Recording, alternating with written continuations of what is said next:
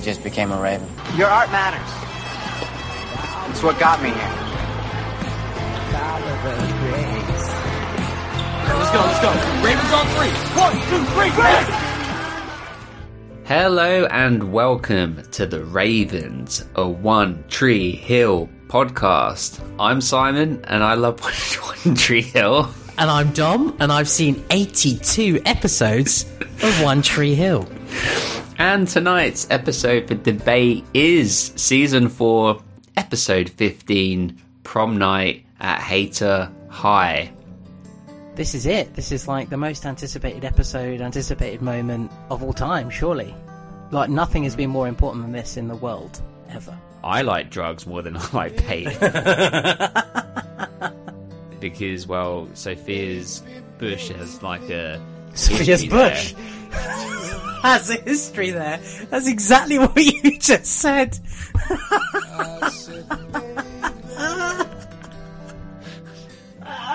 Get that on a fucking t-shirt. That wasn't what I meant. I will write that one myself. So, honey, put the pen down. I've got this. I reckon Mouth's got a wang on him, hasn't he? He's got a massive dick. God. Yeah, because that's why Erica Marsh left him. Which one's which? Well, you're going to have to be Lucas because, you know, you're identical. And I'll be Hayley because, you know, I'm talented. I could be the mayor and you could be the cocaine. I'll try and snort you. Or you be Dan, I'll be Deb, and I'll taser you. Your face, then. Such disappointment. Why do I have to always be tased? In the airport, in the gate, to go home. I looked across and his legs were slightly open and his balls were hanging out. In the airport. I see him. Is that a pigeon? Is that a pigeon? Come here. Come here. Now say it with some bass in your voice. We're the motherfucking gangsters right now. We're the motherfucking gangsters right now. We're the motherfucking gangsters right now. We're the motherfucking gangsters of right now. We're the motherfucking gangsters of right now. You know, we're the motherfucking gangsters of right now. O-T-H, what? Sing away. O-T-H, what? Ravens. Ravens. Call me Colonel now, you little ungrateful bastard. Call me it.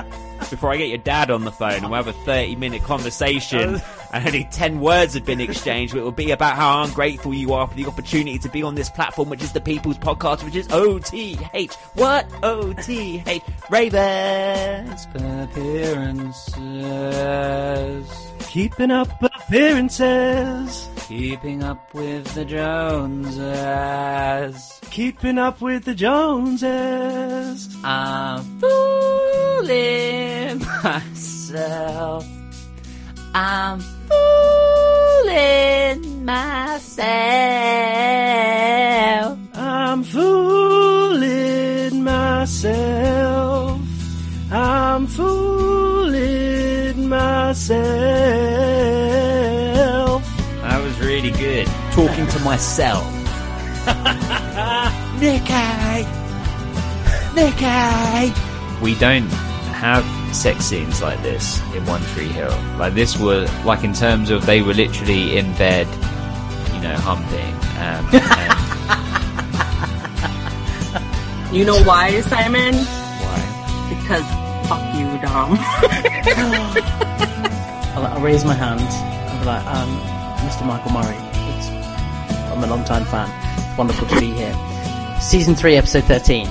You, as Lucas, had to hump Brooke and kind of just did this weird friction like that. I made this noise. Can you hear that? Yeah. That's what you did. It was horrendous. How did that feel, being a divorced couple, having to basically dry hump on another on set? Can I check? Do you love dongs? Because you must love dongs to be in this pit. No, but do heroin, drink a Diet Coke, and have a cigarette. That was my diet. Yeah. Pretty much, that's it. It wasn't a walk, and then he was like, "Oh, I'm glad I came on this walk with you."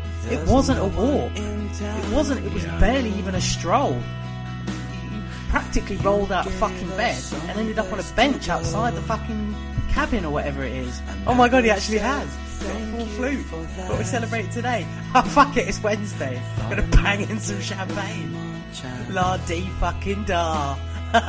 What would you tell you what, Keith does not manscape at all. He just naturally is just perfectly contoured down there. It just, it falls into place. So now that you've listened to a 5-minute intro, welcome to the Ravens, a One Tree Hill podcast, where it is always 10:30 at night, so time to grab the snacks from the sweet cupboard, move on upstairs and settle in, as tonight's episode for debate is Season 4, Episode 13, Prom Night at Hater High Dom. We've been on a motherfucking hiatus, but we are here. How are you, my friend? I am very well, thank you. I'm feeling much better. I appreciate the time off that we had, but I'm so happy to be back looking at your lovely little face. Look at your lovely little face. I could just grab those cheeks and fucking just squeeze you to death. Oh my god. But I'm good. How are you, my friend? You did a little chuckle there. Was it at my face panicking? Yeah, because I just started doing the intro immediately and you weren't ready with the teleprompter. Also, I then panicked thinking, I don't know what episode this is in terms of how many I've seen. I normally put myself a little number, but I always have to look at the previous number. And I hadn't done that today, so I very temporarily shit myself. But you turtle-headed and then it retreated back. So it was all back up in there. It's all good. Save that for later. So, God. Well, there's so much to talk about. So much. But before we do that, in 10 minutes time, 10 minutes, mm-hmm. the fruit, you know, you get the fruits of your labor, right? You do your labor, you do your work, you get the fruits. Right. This is fruit that's about to ripen from like a year's worth of like communication. We just had Colin Fickes, Jimmy Edwards, a classic episode, right, Dom? Oh, it was, I really, really enjoyed it. I think it's one of my favorite podcasts that we've done. You're just talking the whole channel, not even just One Tree Hill. In general, overall, what a great guy to talk to. Yeah, and so insightful and like honest and humble and awesome. And as I said on that podcast, that was about a year and a half in the making. Like I was messaging him while we were recording Season 1 to like get him on because I thought I knew that conversation would be epic. Well, I've been working on this one for about a year, and it's come to fruition, and in such an amazing way. So I'm going to tell you 9 minutes before, because I just want you to be excited. We're going to be joined by a cast member who's going to come on. They're going to chat with us for about 20 minutes, 25 minutes, just a little bit, because you've only seen the first part of their story. And they are fully aware of the whole situation of that you don't know, you're a first-time viewer and all the rest of it. And he loves that. He loves it. Wait, don't guess yet. Let me finish. He loves it so much that what he's going to do, he's going to come on for like 20 minutes or so, chat with us for a bit, then he's going to go, and then he's going to come back for the motherfucking watch-along to watch the episode with us, and then he's going to come back again in a couple weeks' time. We've got to sort that scheduling out to then talk about the experiences rest. And all sorts. But doing it that way so that you can have the full conversations. You don't need to be muted or anything. Who do you reckon we're talking about, Dom? Is it Psycho Derek? I'm talking about Matt Barr, Psycho Derek. Yes! That's so awesome. What a great surprise. Yes. So it's been a long time. Yeah, whatever. It's been a long time in the making. Oh, that's so exciting. Well, I'll give you my brief little update then. I had a little update, and the update is I have sent finally a message, and it has got through to none other than Principal Turner himself. No way. Yes, on LinkedIn. I got premium. It cost me $59.99. It hasn't really cost me that. It hasn't cost me that. Don't panic. I'm kidding. Get out before the trial's ended. I've looked at his profile. I've gone through it. He seems like a big deal. And I've messaged him. And he's got my message. And my message is just sitting in his inbox. So, wait, hang on. Is it? Because I think... Right, and when I looked, I googled him. Is he like he's like a big time producer now or something, right? Yeah, he's it says executive producer Atlanta and Company. So, I mean, like, here he is. Here's the main man. I couldn't see any of this before, but now I can see his profile. And okay, how many connections does he have? See all of this stuff. So he's got 1,048 followers. I'm going to follow him as well. Let's follow. Let's make sure we're doing this right. Cheers to that. And he's got kind of such a private account that you can only like follow him. He's like a big deal. This guy's a big deal. So hopefully, like, my message gets through. He looks at it and he's interested. But I basically put on there, co-host a podcast, what the podcast is about. We'd love to talk to him. We had Colin Fickes on recently. We've also talked to Paul Johansson, Barbara Allen Woods, and a number of other cast and crew members, and we'd love to talk to him. And we said, I said Principal Turner is a favourite character of ours. So hopefully we get something. But yeah, Psycho Derek's coming on. I'm scared already. That's amazing. If we could get Principal Turner on, that would be so cool. Do you know... and someone I've actually brought to the table as well. I tried Gavin DeGraw. He was not interested. Well, I've got another update, but maybe I'll give that one after we speak to Matt Barr. Well, no, I'll just give it now. We've got 5 minutes. So we've got 5 minutes to kill. I was just putting my son to sleep. It was a struggle, but managed to do it late. Didn't get to eat dinner, so I had like 5 minutes to eat. Oh, do you need to go and get food? No, that's okay. I just went for toast. Okay. 3 slices. I wasn't messing around, and this is like decent sized bread as well. You know, I'm not talking about not like crazy bread, like M&S bread. Nice, a good bread. This is. We've got money bread. Yeah. What? What? Poor people can get that bread if they want. It's not what you're saying. Just kidding. I'm just kidding. How much more do you think M&S bread is compared to like Tesco bread? 20p a loaf. Extra. That's quite a lot for bread. I guess. If you consider, like, 95% of that is profit. Right. Except for the packaging, I suppose. But anyway, who cares? Yeah. So you had 3 bits of toast, big bread, M&S, posh bread, it. Right. But I don't even know what the point of this was. All right, while I was putting him to sleep, I was scrolling on my phone, like, trying to get him to go to sleep. I just have to wait. Anyway, on Instagram, one of my friends... It's like an internet friend, you know, it's odd. It's not someone I've met in real life, but someone that I've had so many conversations with and podcasted with. Like he is a UK filmmaker and all the rest of it, a really cool guy. And he works as the guest like manager for the people that, you know, go to these events for a HorrorCon. Up north, like in Birmingham, so he like manages all the people, and through that he's had like interviews with people like Corey Feldman, you know, and all the rest of it. And he shared on his story that coming to HorrorCon at the end of May in the UK, up in Birmingham, who he will be managing, has a direct line to, and I'm friendly with him. Like, you know, I think. He could potentially... I already reached out, like, can you hook this up?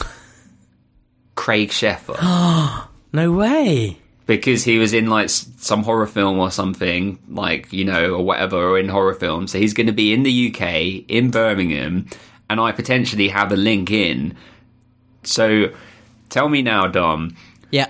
If it falls on a good date or whatever... you and me, let's get in the car, let's road trip to Birmingham, go to HorrorCon, that'll be fun, and see if we could get a sit down for 5 minutes with Craig Sheffer. Yeah, I'm in. I'll go to Birmingham for 5 minutes, talk to Craig Sheffer. We'll get a Subway on the way there, and we'll hit the services for, what, a McDonald's on the way back. I'm in. It'll be really fun. Okay, great. Awesome. I'm excited. We'll see. I said to his name's Theo, the guy that is the guest manager and whatever.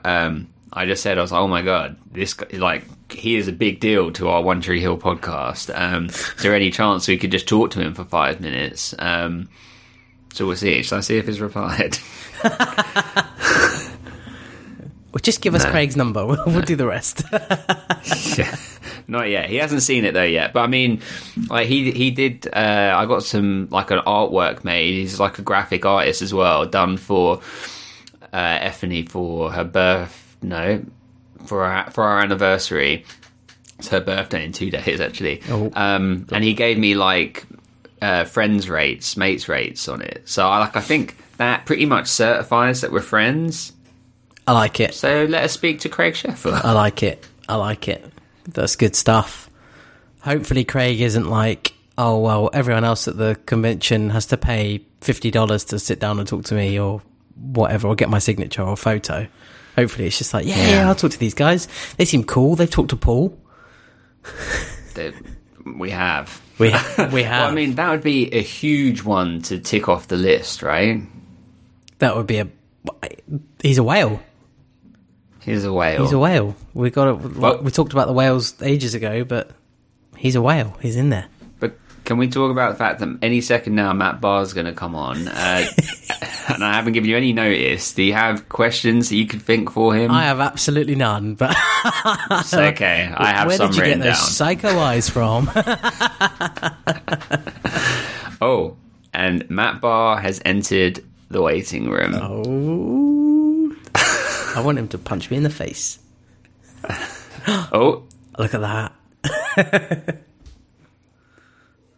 Audio is connecting. That's the worst thing in the world.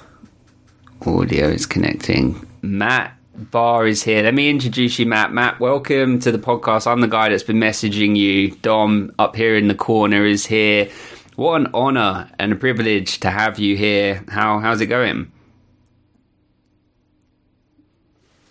Oh, hello. Hey, it's Ed. You guys are so What's cheeky. Up? You are so What's cheeky. Up? However, I'm much more excited to see Ed than I am. Look, man! I got the Matt Barr Psycho Derek. You got the white vest on. I love it. Man. Yeah, you two. I'm sorry, Dom. You are both. I'm sorry. I just thought. I was thinking, I've got no questions for this guy. What do I say? What was it like punching Hilary Burton in the face? I put him up to it, Dom. I'm sorry. I just thought you've had it too safe recently. Oh, like I've just been getting these predictions right and.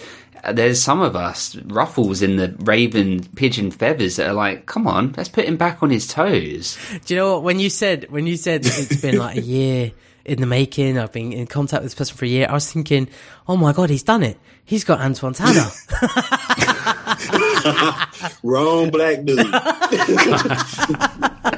Yeah. Oh. How are you, Ed? Oh, yeah. How's it going? Man, it's going good, man. It's going good. I when Simon hit me up this morning, I was like, man, this dude made my day. He's made my day. He asked me to come on, and so when he asked me to come on, he'll tell you, like, he was like, you want to do this? And I was like, what you need me to do? Let's prank Dom. It wasn't like what I gotta do. It was just like, I'm here, you know, whatever. I have to. So, you showed up. It was. The picture of him, like stock photo, I'm thinking this guy thinks a lot of himself with that picture on Zoom, and then The name's Matt in the corner. It says Matt Barr in the corner. I'm like, okay, here we go. And then, boom, Ed. Yeah, man. Bravo, yeah, guys. I had a couple of errands to run this morning. I got back about an hour ago. And so, yeah. Simon, keeping you on your toes. Well, Ed, what's been happening, man? You're out there. You're on like the exercise regime, absolutely killing it. It's like inspirational to see it on Instagram, man. So cool. Yeah, well, you know, I mean, pigeons are fat, you know, so we got to get streamlined into that Raven physique. So, I just need to be here. I need to be here for my family, my kids, my wife. She don't need another guy up in here calling her daddy. With her calling somebody else daddy and my kids. So, man, I'm a big guy. And so, like, I put that out there for added pressure. So I don't want to ever, as you see, like I do my weigh-ins every Tuesday, and I don't ever want to have that number the same, you know. And so far I've lost 14 pounds, man. So that's awesome, man. Yep. My first week I didn't lose any weight. And so I just came back around with that same big number. And I was like, whatever it is, that's what I'm going to post. And, man, like I have told you, Simon, many times before, when I started listening to y'all, like fitness, and you guys are active. And so you are what you put inside you. And obviously, I put this pod in my ears every week. And so it's like, man, I need to do something. And so, man, hey, we on a journey, man. So one day I will be a Raven. So, you know. you are a Raven. You're the King Raven. I can't believe this. Pigeons. I'm a pigeon, brother. Yeah, you ever been to the amusement park and see those pigeons? Like, when we went to Disney, like, they are afraid of nothing, oblivious of nothing around there. Like, you know, like I think I sent y'all that video of the cat stalking the pigeon. They just still eat. That's been me.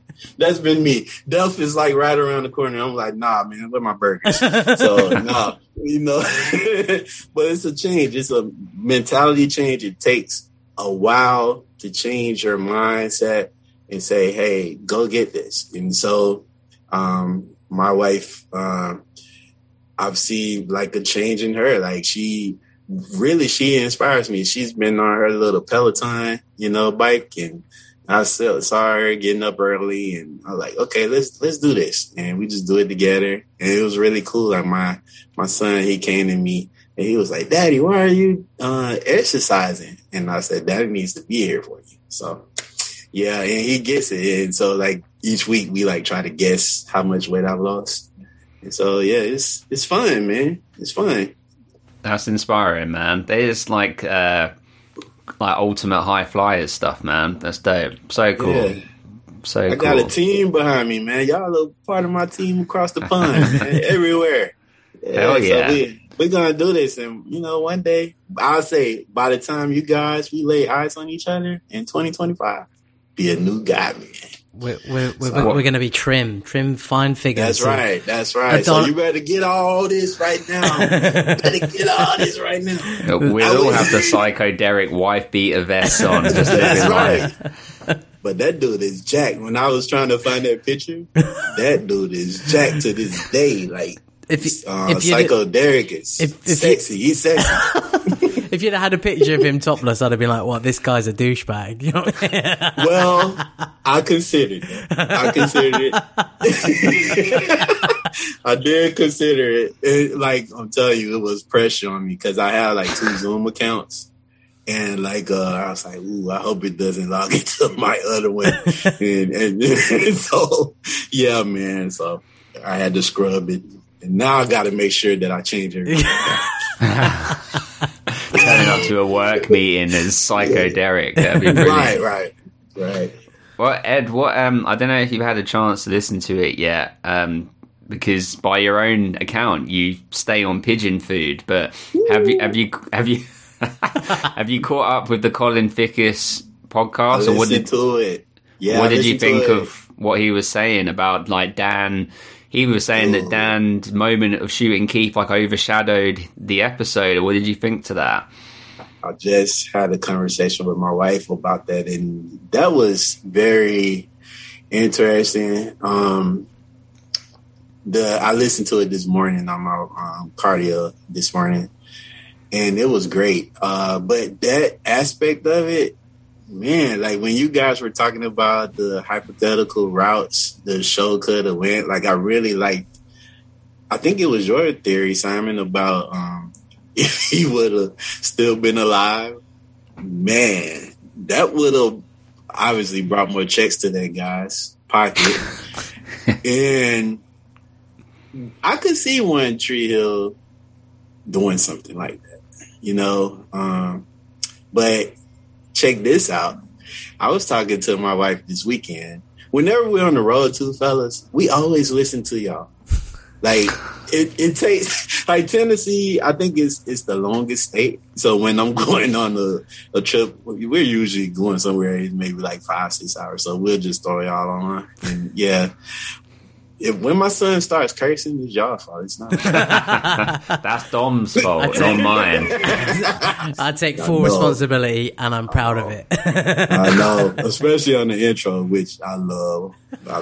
But anyways, we were listening, and then I just asked my wife, I was like, man, they need to come back with a story just about Dan, you know? Just Dan in high school, you know? As Dom said that, yeah, like a prequel. Mm-hmm. It would be awesome. And, you know, you can have, because Deb don't even have to be there because she's a college thing, you know? Mm-hmm. So they can go with Karen and him and the man Keith. Yeah. So bring Keith back. What, Dom, what did you think about the Colin Fickes things? I haven't spoken to you about it since then either. Like, what did you think about what he was saying about that, about it being a bit overshadowed?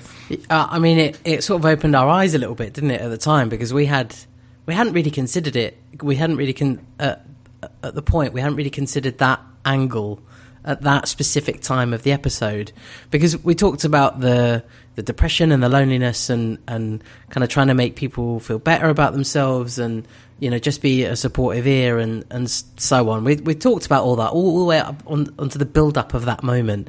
And then that happens, and the Dan moment really does overshadow the kind of pain and torture of everything that happens to obviously kill Keith.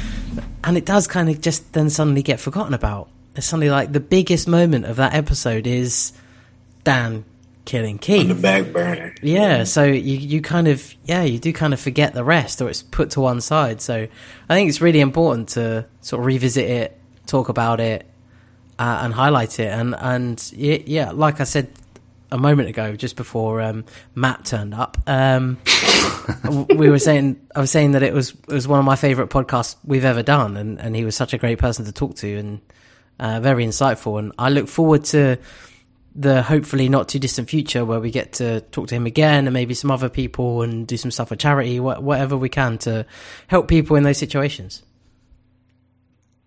Yeah, he seemed to be really receptive to that charity thing, so y'all got to set that up. I'll even show up as a pigeon for that. Whatever you mean, but it was. It seemed like he had just so much more to give to the show, you know? And like you said, the guy, it was very interesting that he hadn't watched the show. It did that great, you know? Like, I mean, he was in sync. Well, I guess, actually, if you think about it, that's probably what it was sort of true. You know, he's sort of out of sync to become in sync in that moment. And so he, like, it was really cool to me how he said he didn't let, like, the statistics and stuff about school shootings influence him. That was really strong. And smart, because, like, for example, as you can see, like, I got my little headphones and stuff on. Like, I noticed, like, the audio on last time I was on was terrible. Like, it was awful for me. But I was just thinking about, like, if ever, like, there have been times when I've had to be interviewed, and when these people interview me, I don't want to know the questions ahead of time because I'm going to sound rehearsed when I answer them. And so that was good. Like, I could relate to him on that. And because also, too, with my job, a lot of times, like, we'll have to record audio for my boss or whatever. And she'll, a lot of times, she'll want to know the questions ahead of time when we do stuff like that. And we don't do it because you're going to get the best answer if a person is caught off guard like that. And instead of them thinking about it, you know. So I thought that that was a really cool aspect that he said he didn't use the stats and stuff. He just isolated himself even from the other actors. And, man, he killed it, man. In both meanings of the word. Yes, he did. He killed himself. Jimmy, no. Well, Ed, we're gonna have to let you go because we've got Ravens coming on. But I can't thank you enough for taking part in our little fun here. It was perfect. You did a wonderful job of being Psycho Derek, though of course you could never be psychotic. You are our lovely Ed, and yeah, we appreciate you, man. Thank you. No, he's like, you can never be white. Yeah, no. No, man, it's good. Good to see you. Good to see Dom. And, man, y'all, hey, I can't wait to listen to this on Pigeon Time. We appreciate you, man. Have a good evening. Great to see you, Ed. Right. We'll speak to you soon. All right, bye-bye. Take later, care, man. Bye. Dom, I'm sorry. I thought it would be funny. Did I oversell it? You did like well. With the whole, he's going to come on for the watch along, and I was just trying to pretend to be excited. You did well. It was good. I enjoyed that. Are you drinking Baby Sham? No, it's your favourite. It's Corona, but they're doing like different the different bottles labels. I've got another one here. Oh no, that's the same. I've had no. I've had so much to drink. This is my first. We're back to fucking Wednesdays. Dom, I've had a hell of a week. Have you? Hell of a day. Tell me about it. Well, you just prank me, but I want to know. I want to know what's upsetting you. It's good. Dom, you've been way too comfortable on this podcast. Way too comfortable. It's time to shake it up a bit, baby. Okay. I'm sorry. I mean, it wasn't meant cruelly, though. It was just meant as a laugh. I liked it. It was good. Know. It was good. It was a good one. It was in good spirits, you know. It was a good one. Right, and Ed was so up for it. Of course he was. What a guy. What a great guy. Yeah, thank you, Ed.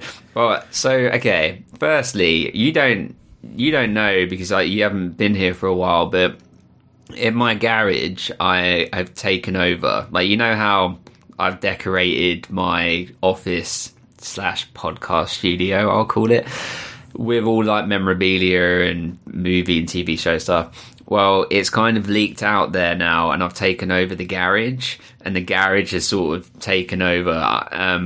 F's okay with it. Because, I just want to put it out there that I've not been there for a while. Just don't invite me around. Do you want to come around? Always. No. Well, you're getting your hair cut at 8:30 tomorrow morning. Pop over after that. Come have a look. Come have a ganders at the garage. I could do. I actually could.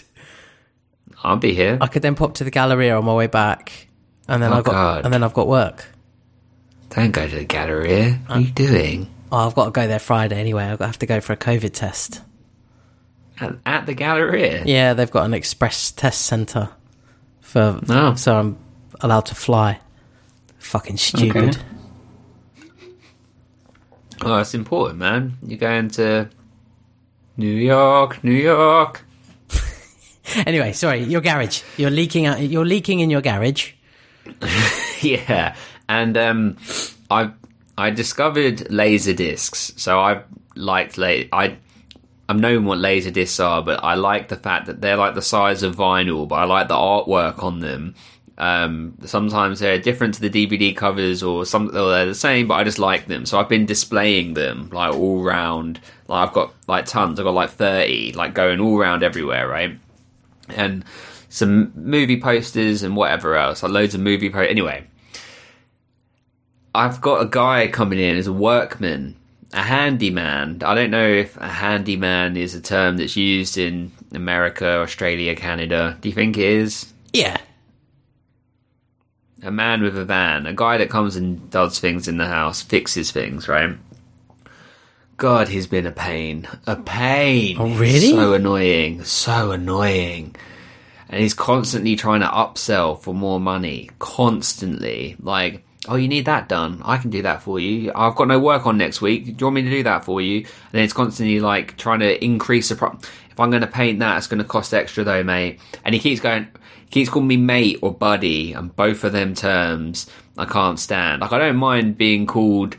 I don't mind being called mate. It's a very British term. I don't mind. You know, if it's being done genuinely, like how you use it, or how most people use it. I say it quite a lot. Sorry. Yeah, but not over the top. Like, this guy is using it as a... Hey, mate, I could do that for you, mate. Or I could do that, mate. Or... Oh, the thing about that, mate. It's just like, shut up, shut up. So I'm not your mate, I'm your employer.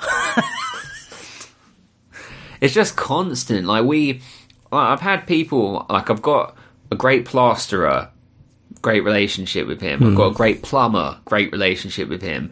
With them two people, they come over, we talk about what we want doing, we set the price. Yep, happy, both people are happy. We never talk about the price again. Like, it's just conversations. How you doing? You good? Yeah. You know, and it's all nice and whatever. At the end, pay them, done. Great job. This guy, we set the price at the beginning, and just every day is talking about the money, constantly talking about the money. And it's like, but what is there to say? We've agreed on it. And he keeps trying. Anyway. What is he doing for you? Is it something he's been doing stuff in the garage? Is it something that a simpleton could do? Like, I could pop round and paint something for you? No, it's not. I do painting and things like I do. I'm not like completely. Oh no, but I mean, like if you're busy, deployed, and I've got less things to do, I'll just come round and paint it for you at the cost of the paint. Hello, mate. All right, mate. Yeah, it costs you. Well, right, but this guy, this buddy, this is. The buddy one really annoys me because I find buddy to be a really patronising term. Like, you know, like in that Friends episode where he's like, there was some great French, buddy. But he's just very annoying. I'm not using him again. Like tomorrow he's here for a few hours and he's gone. That's it. His number will be deleted from my work phone. Of course he didn't get my personal number. Anyway... When he comes in and he's giving the quote before I realise he was an annoying douchebag, he comes in, he sees all of the movies, and because he's sort of around our kind of age, they're all like 90s movies, you know, movies that we love and are podcasted, Con Air, Face Off, Armageddon, Scream, Three Ninjas, Mighty Ducks, all that sort of stuff. And he's just like, oh my God, love all of this, buddy, mate, love it. And he's like, you in the industry? You work in the film industry? Dom, I hesitated. I was like, I wanted to be like, well, we have a movie podcast, and I think that helps. I mean, can I say? And I just went, no, I'm just a fan. Aww. He even used the word just a fan. You're the fan. No, we're in the industry, Dom. We have a... On iTunes, we have charted in the top 10 for a day, but we have charted in the top 10, like, TV after-show podcasts. Because we're the motherfucking gangsters of right now. Right, in a Liverpool accent, please. We're the motherfucking gangsters of right now. Hey? Yeah, Newcastle. Hold on. Here he goes. We're the motherfucking gangsters right now. You didn't finish it. How we?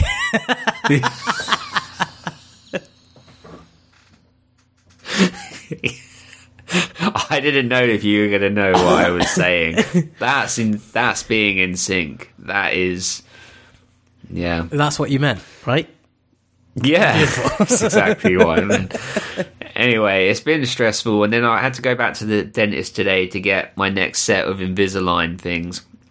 My man had to numb my mouth again, 4 injections in my mouth, cutting bits of teeth off again, cut into my gum a bit. It's just...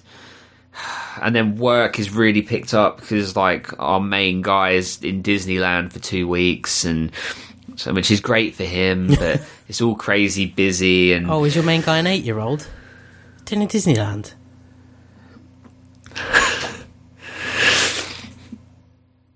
Is he 8? Is he 8? No. Is he 8 years old? No. Has he gone with 9 children? No, he's gone with his wife. Are they 8? No. Come on. If you're going to go, you go America, right? I don't want to. They're in America. Oh, okay. Oh, did I say... Do I don't know the difference between... Is one Disneyland and one Disney World? You got Disneyland Paris. And then you... Oh, okay. They're in Florida. Oh, okay. I take it all back. That's fine. That's allowed. Okay. You're not 8 over there. You're 8 in Paris. Fine. Speaking of Paris, did I tell you that... F and I are going to Paris on Friday. This Friday? Yeah, it's her birthday on Friday, so we're just going for one night. We're just like going. Oh, we did talk about this, didn't we? This is the Eurostar. I haven't been before. Yeah, you mentioned this to me. Yeah. But I say that because the Eurostar, if you stay on, I think the next stop is Disneyland Paris. Oh, nice. So, have you been before Paris? Yeah, we went. I've been as like a kid or whatever to Disneyland Paris, and then when you were 8, when I was 8, yeah, probably was around there. I don't know. And then F and I went for her birthday a couple years ago, but then we flew from Paris to New York. Oh, nice! And that was the surprise. I told her we're going to Paris and then we're flying home. But what she didn't know is when we went to the airport to fly home, we actually flew to New York. And what was funny is I'd kept that a whole surprise the whole time, like in the taxi or Uber or whatever to get to the airport. The guy was like, "What terminal?" And I kind of like showed him on my phone rather than like saying it because I didn't want him to know, you know, whatever. Kept it a surprise the whole way. We get to the queue to go to check in. She still doesn't know because, you know, like, because I just handled the tickets and the airlines or whatever. And I was like, yeah, we're just on a French airline to go home or whatever, you know, instead of, you know, British Airways or whatever. And we get to the end of the queue and there's a guy stood there that's like, okay, and where's your destination? And I was like, oh, just don't worry, we're going up to the counter. It's like, Sarah, I need to know your destination. And I was like, yeah, okay, it's there. Like, showed him on the ticket. And he's like, I'm going to need you to say it. I was like, what? Why? Why do you need me to say it? It's there. It's there. And he was just like, I need you to say. And I was like, okay, can you come over here for a second? And I had to literally take him to one side and be like, this is a surprise for my wife's birthday. Can you just let us get to the counter? And he was like, oh, okay, but I need to hear you say where you're going. I'm like... okay, I'm going to New York. And then I had to get to the counter and then be like, and the whole air had gone out of the moment. I was like, hey, F, we're going to New York. Was she like, like, what was that about with that guy? Why didn't you just say where we're going? We're going home, you know? Did she then think you're a right weirdo?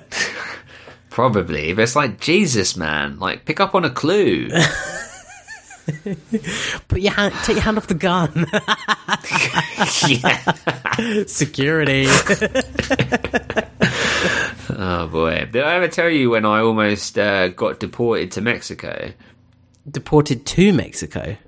Back to Mexico. Oh, I think you told me this. Yeah, but tell me again. Does this sound familiar? Short story is, me and my friend Ali we were working in America, and we went from America to Mexico, and to have like a holiday or whatever for a couple of weeks. Well, I've told you this because we thought we wanted to go to real Mexico, so we went to a very rural area where no one spoke English because it's rural Mexico. And I told you, didn't I? Because I got like...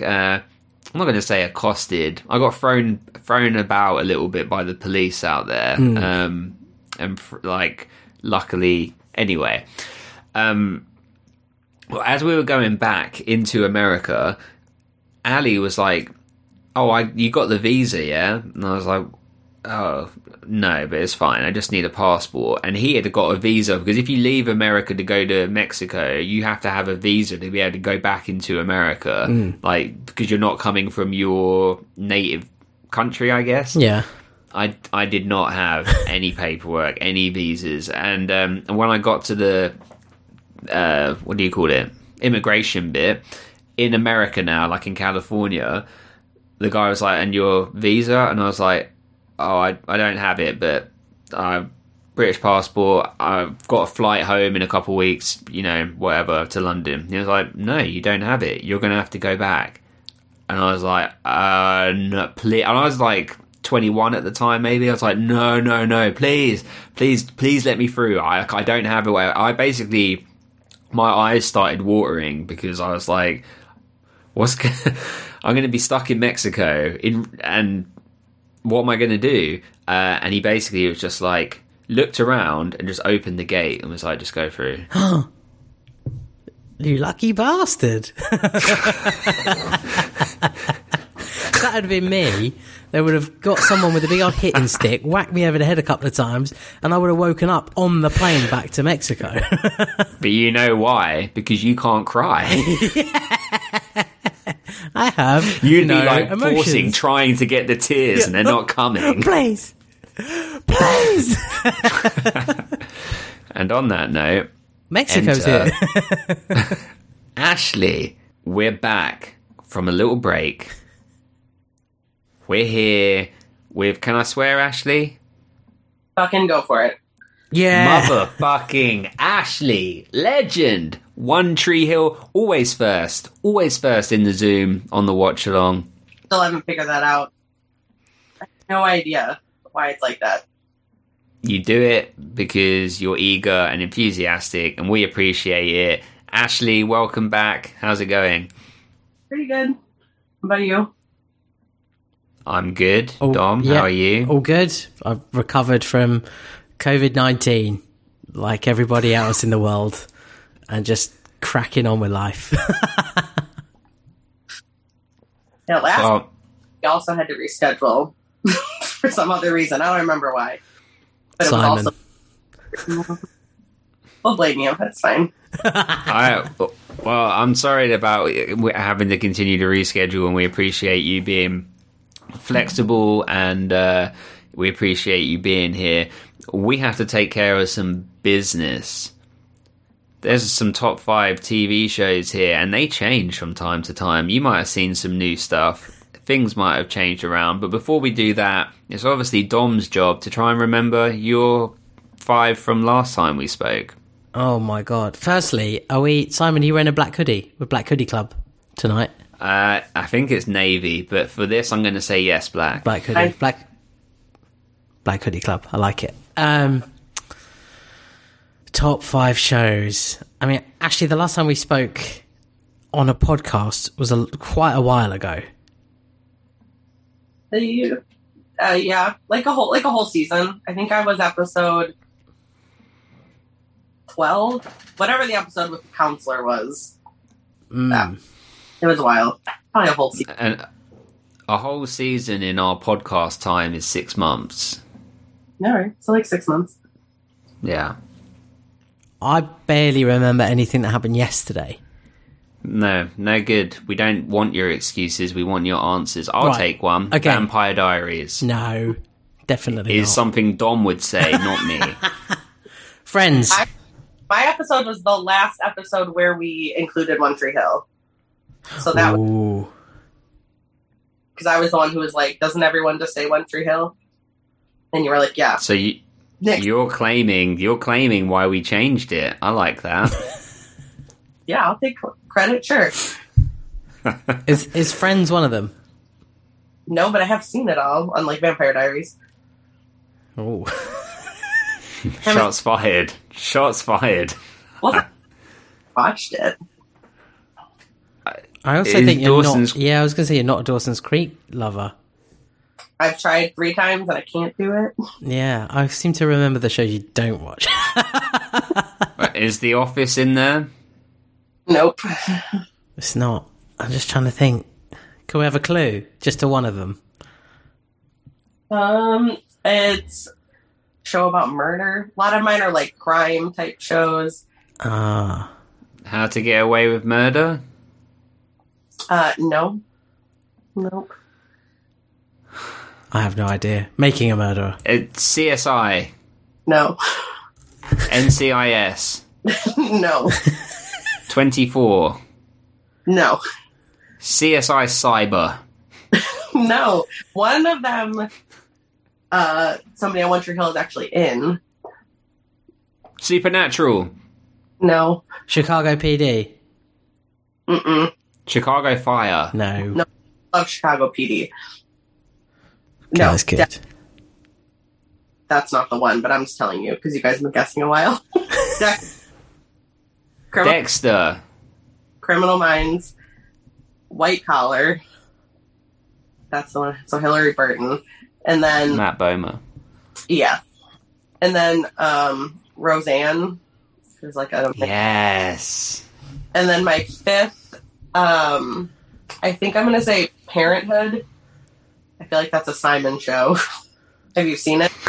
I'm just saying. No, but I've been told by many people to watch that, so... Similar to This Is Us. I mean, if you like This Is Us, then... probably like Parenthood. It's a little bit less like there's not flashbacks and like flash forwards. It's more, you're like in current time, but there's a lot more like grandparent grandkid interactions, like aunt, uncles, nieces and nephew interactions, but it's like all family dynamic. I remember the Roseanne one because I remember that's kind of like of the shows that everyone says, there's many people say the same multiple ones, but definitely you're the only person that said Roseanne. Fine, I love it. It's fine. I just think it's so entertaining. It's like the one sitcom I go back and watch. Like, that's not a sitcom I watched as a child. Like, I can go back and watch, like, Boy Meets World and all that, but not, like, I didn't watch that growing up. I wasn't allowed to. I was also kind of young to watch it. Roseanne's in The Office, so you might like The Office. Yeah, and it's more like, I mean, her as a person, I feel like, is like questionable. The show, I try to separate them. The show is just hilarious. I've seen parts of The Office. Yeah. Oh. I remember reading, because she's like a terrible person, isn't she? Like, because didn't they continue the show without her? They did a reboot. And she is, not involved. It's called The Connors, which is their last name, and she's not in it. That's right. Nope. That's right. And then just to say on Dexter, without giving any spoilers, because I've been telling Dom to watch it, but he hasn't, like the last season. Did you watch the new season of Dexter? I did. So good, right? I liked it. I was nervous, but I really liked it. I liked how they ended it. I liked all the characters. I mean, Deb is my favorite character of the whole show, so I love Jennifer Carpenter. She's my favorite, but great. Well, Dom, I mean, you have to, if you watch the new Dexter, then you can kind of erase I feel like they kind of did it to erase that last season to be like, this is how we're ending it. And it's really strong, man. You should watch it. You'd like it. In my week of COVID, I watched all 3 seasons of Succession. Have you seen it? I have not seen it. It's not bad. It's all right. Season 3 is the best season by far. But the 2 people that I know have watched it were like raving about it, saying it's so good, it's so good, it's so good. But I watched the first season and absolutely hated everyone on it. But it's got is it Callum Culkin? Is it Callum? Macaulay Culkin's brother. Oh, brother. Yeah. Oh, Rory? No. There's another one. The one that's in Home Alone. Isn't it Rory is one of them? Yeah, I think there's one. It's like Kieran or something like that. That's it. Kieran. There we go. Weird. Is he the one that plays the kid with the glasses that gets stuck behind the bedwetter? Yeah. Yes. I think so. Nice. So, are you recommending it, Dom, or no? I wouldn't pick it.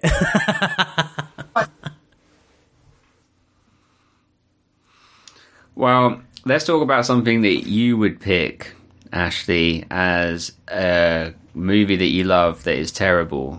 Like, every time you come on, you got to pick a different one. I didn't pick one last time. We didn't do it. So I can... Then you have to pick two. Oh, okay. I feel like most of the movies that I like that are really bad movies are like movies that I really liked as a child that, like, you know, as an adult you're like, this is terrible, but there's like nostalgia. So I think my favorite one is probably like the original Mighty Morphin Power Rangers from like 97. Like, it's great if you like that kind of stuff, but it's also like watching it as an adult, I'm like, this is just terrible, but I love it like so much. And I watched I watch it a lot like for work. So like I'm a nanny and that's like my go-to like 7-year-old boy movie. Like, we're watching Power Rangers and you're gonna like it because I like it. Hell yeah. I mean, we grew up with Power Rangers, right, Dom? Yeah, I mean, I remember quite fondly watching that film with you, like, all the time. And oh, hell yeah. Like, I mean, I'm still clearly now. But all, like, the original series as well. Zordon, Alpha. Mm-hmm. I only ever watched the original series. Past, I know they made, like, a million different Power Rangers, like, series. There's so many, but... I only ever watched the original. Anything beyond original Power Rangers is just void in my life. Yeah, like the kid that I nanny for right now is 9, almost 9, and he has seen like every single series. Like I don't like, no idea. But he got super into it and watched like all of them, and he's not into them anymore. But for a while, it was like we were in a hard Power Rangers phase. But I was the same. I mean, I was like 7 maybe or 8 like when the movie came out, so I was like prime Power Rangers. Give us another one to make up for last time. One I thought about, I don't know if I can classify it as like a bad movie. It's not great. It's like a very independent, quirky movie, but I only want to bring it up because there's so many people from One Tree Hill in it. And it's called 10 and Chihiro. Have you seen it? I'm sure Dom hasn't seen it because I feel like you would have brought up the fact that you've seen all these people. But so like Danielle Harris is in it, who plays Rachel. She met her husband, like Jensen Ackles, who is in Supernatural, right? That's where they met, like, before they got married. And then the girl who plays Shelley, Elizabeth Arnois, she's in it. Psycho Derek is in it. And then somebody we haven't seen yet, so I can't think who it is in it. And then Joy wrote, she's not in it, but she wrote 3 songs and recorded them for the soundtrack, so they're, like, in the film. And it's, like, not the greatest movie, but, like, I love it just because of One Tree Hill. Like, I remember seeing it at like a Blockbuster or something and like buying the like Blockbuster used $5 DVD, and I was like, never seen it, I'm gonna buy it because all these people are on the front cover. Otherwise, maybe it's terrible, but I just wasted $5, but I still watch it. Like, I enjoy it. What is it called again? 10 and Chihiro. 10 and Chihiro. That sounds like a... I know. They work at a sub shop. That's like the premise of the movie, is they all meet working at the sub shop. And there's other people in it, like Celia Duvall's in it. And it's a very small cast. Sean Patrick Flannery's in it. Somebody else is in it, and I can't remember her name. I think she's in like Star Trek and stuff, which is why I'm trying to remember her name, but I can't remember her name. It's Alan something. Well, just while you think of that, can I just put out like a bit of a public service announcement to just say to or anyone really, that 10 inches is just unreasonable. Okay? Please don't hold people to those expectations. It's not what is it, Dom? It's just not possible. Well, it is possible, I'm sure, but it's not regular. Unless your mouth, right? Unless your mouth, yes. And you said he wasn't in that one, so that's surprising. No, that's Psycho Derek, isn't it? Right. Well, you'd think he'd be packing. Would you? Or maybe the opposite. He has such a small penis. That's where all the rage comes from. Possibly. Dom, comment? I think you're spot on. He's so angry because it's not a lot downstairs. Mouth calling him the new guy the whole time has no idea that he's packing 10 times as much wang. But well, moving away from wangs, Ashley, this is a big episode. It is, yeah. It sets up potentially a bigger episode that's to come next. Mm-hmm. But to have a big episode, you need to have that build up, and I think we get a lot of that in this. What I'll say it definitely is not, filler. Agreed, Dom? Agreed. Good, because I've been watching the Johnny Depp trial. I'm kind of obsessed with it, so I was ready to give an objection. But are you guys watching it? No. Oh man, it's live on YouTube the whole time. It's 500,000 people watching it constantly, live. I fell asleep. My son's been waking up in the middle of the night for the last couple of weeks. You just have to sit in there with him for half an hour and he'll go back to sleep. But I've been watching it and listening to it 3 a.m. I hear it in my sleep. Objection, overruled, hearsay. Anyway, sorry. It's not filler. Ashley, would you agree that it's not filler? Not filler, 100%. And did you have a particular reason why you chose this episode? I had a few episodes in mind, season that kind of dwindled down between.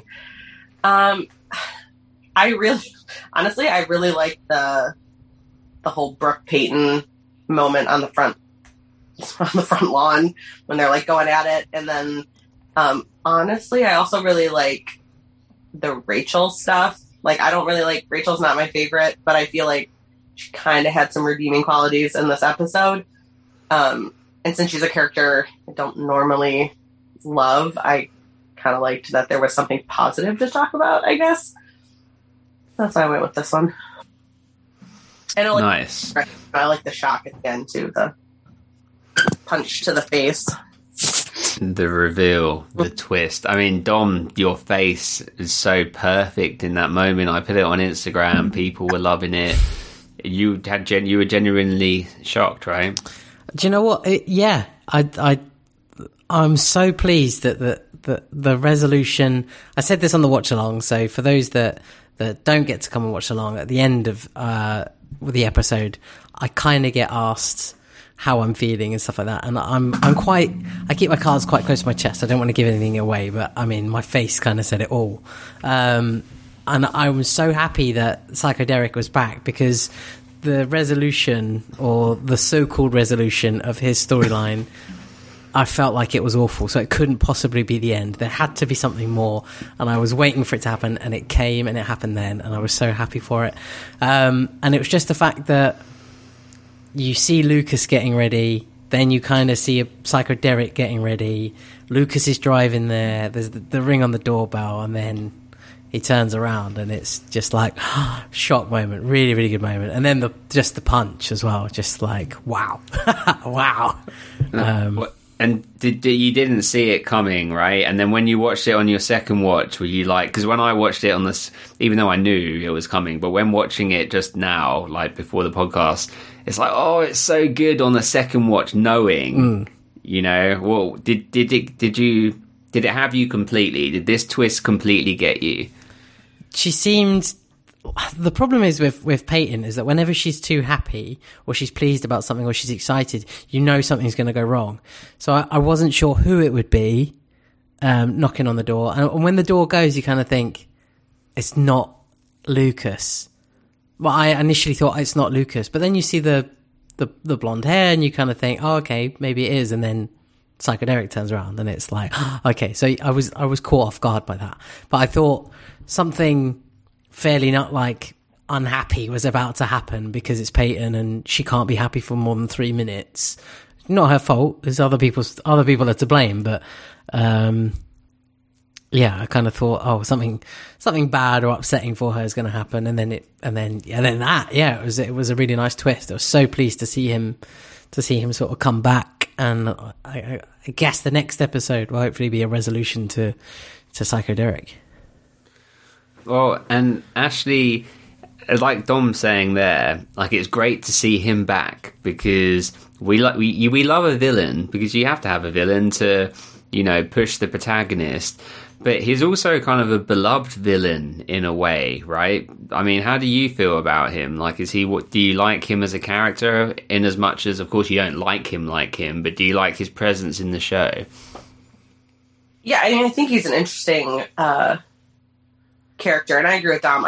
The way that they are just like, they ended his stuff before the storyline felt very, like, unresolved. Like, it's just like, we got him, he's in jail, and we're never going to talk about him again kind of thing. It just didn't seem like they wrapped it up enough. But I remember the first time watching it, I did not see the twist coming until, again, like I watched it a second time, and like when he, you know, she opens the door and you see the back of his head. Like, why would, like, if you ring the doorbell, like, you don't turn around and are like facing the street. So like watching it the second time, I was like, well, obviously, like, that makes sense. But even this time watching it again, I thought it was interesting because when you're watching the whole scene where they're like putting a suit on, doing the tie, you never see the person's face, right? They don't actually show the face. So I'm wondering, is that Lucas or is that supposed to be Derek? Well, I thought when you see the suit going on and the pin through the flower and the picture, I think that's Derek. Yeah. And then in the car, it's obviously Lucas driving in the car. Right, okay. Because, I mean, obviously, you see Lucas driving the car, but that whole, like, suit thing, I always assumed it was Lucas, and then not until this watch was I like, that's probably Derek, because it wouldn't be weird for Lucas to have a picture of Peyton, right, like, in his room. So I just always assumed it was him, and then literally, like, today, I was like, wait a second. It's only been a long time since this episode first aired, but it's just occurring to me that it's probably not Lucas putting the suit on. It's a good misdirect. Well, you have to say, if Lucas had been wearing the blue ruffles, I mean, we would have known instantly. Yes. Exactly. Yes. Who it was. So. Good call. Well, Ashley, who do you want to start with? And who do you want to do the synopsis? Remember, Dom is the master. You can do all the synopsis. That's fine. I'm good with that. Excellent. Good. I just, as long as I have to make it people's choice, you know, I had to let people decide. But yes, I prefer it if people choose Dom because he does it better. Brooke. Let's start with Brooke. Oh, on your bike, Brooke. On your bike, Dom. Let's go. Brooke. So we start off the episode with the discovery of a sex tape. And this is where, so it's been a little while since I watched One Tree Hill. You know, we I thought you were going to say it's been a little while since I watched a sex tape. I haven't watched a sex tape for a while. You filthy beast. No, it's been a little while since I watched One Tree Hill, so I'd kind of forgotten the whole sex tape thing. The whole Derek punching Peyton in the face had stayed firmly in my head, but the beginning of the episode, I'd kind of drifted off and not really held that. But, you know, I watched it again today, so kind of finding out where all the journeys kind of begin, and we see... that Nathan and Brooke had sex on the back of Peyton and Nathan breaking up for like the 20th time in their horrible relationship at a house party at the house that they're in Deb's house. And this leads to a confrontation downstairs in the house. Everybody's watching the tape. Everybody sees it's Brooke. And this, you know, sheds light, you know, to Peyton that Brooke has had all these issues with her around Lucas and the way their relationship has been when she did it first kind of thing and just kept it quiet this whole time. And Peyton punches her in the face. And I think that's fairly justified. And then as their sort of storyline goes on, Brooke is incensed that she's been hit in the face and thinks that she's been completely wronged by Peyton and it's totally unfair and she's the biggest bitch of the West and she's just a horrible person. And they confront each other a couple of times and I kind of felt like they just need to fight. And sometimes you just need these people to fight. Just have a fight because it will sort shit out.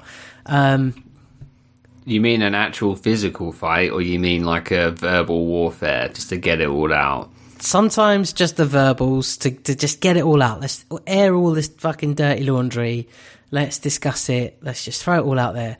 But actually sometimes the physical side as well, just batter the crap out of each other and we can move on. And it does work. Promise you it works when you just think, okay, we're just going to have to kick the crap out of each other and then we'll feel all right about it. Mr. Martial Arts. Easy for Dom. Mr. Martial Arts over here. Yeah, for real. Dom, have you ever had? Have you ever been in a fight? I have an older brother. A street fight. Okay. Have you ever been in a fight with someone outside of martial arts? Oh yeah. Not like big fights and stuff. Just like little fights. How did you fare? I did all right. I'm still here. And they're not. I don't see them. Do you? No, I've told you I've been in a fight but never thrown a punch. We'll change that on a Monday night, mate. I have been punched but never. Well, sorry, Ashley. Have you ever had to fight with a friend or a person? No. I remember I accidentally slapped somebody once. Accidentally. But it wasn't a fight. I was talking and I turned around and just like backhanded somebody. Yeah. He was fine. I was like 12. It was fine. We all lived. Yeah. Accidents. It happened. But yeah, sorry, Dom. Yes, they... Sometimes I need to get it out, and they did, I guess.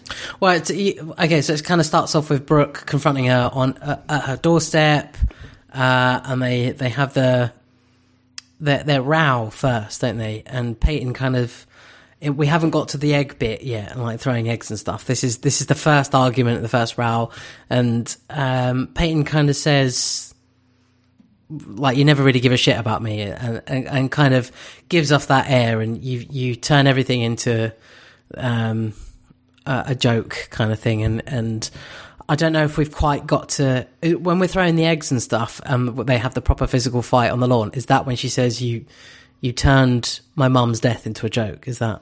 Yeah, that's the second one. Yeah. So the first fight is kind of like the first bit of airing their dirty laundry. Brooke is feeling the victim, you know, been punched in the face, and Peyton is like, what the fuck is your problem? This is all you. And you were starting off being a bitch fucking years before I even knew it. And I think rightly so. And this is where she slams the door in her face. And Brooke is like really frustrated, goes and does the usual, you know, annoying teenager thing of telling the world that how horrible Peyton is and she's an absolute nightmare and she won't listen to me. And she's, like I said, the biggest bitch in the West. And it then kind of escalates from there and becomes Peyton then takes the Posh Spice mug that they made to give, like, the Spice Girls mug and some CDs and obviously some eggs, and she takes it around and she's like, you think I don't care? I kept all this stuff and it all meant something then, but you know, throwing eggs and throws the mug at the pillar and it smashes. Like if you're going to throw the mug, if you're really that angry, you've already thrown some eggs, you're going to throw it through a window, aren't you? Come on. Come on. Yeah, I guess. I would have thrown...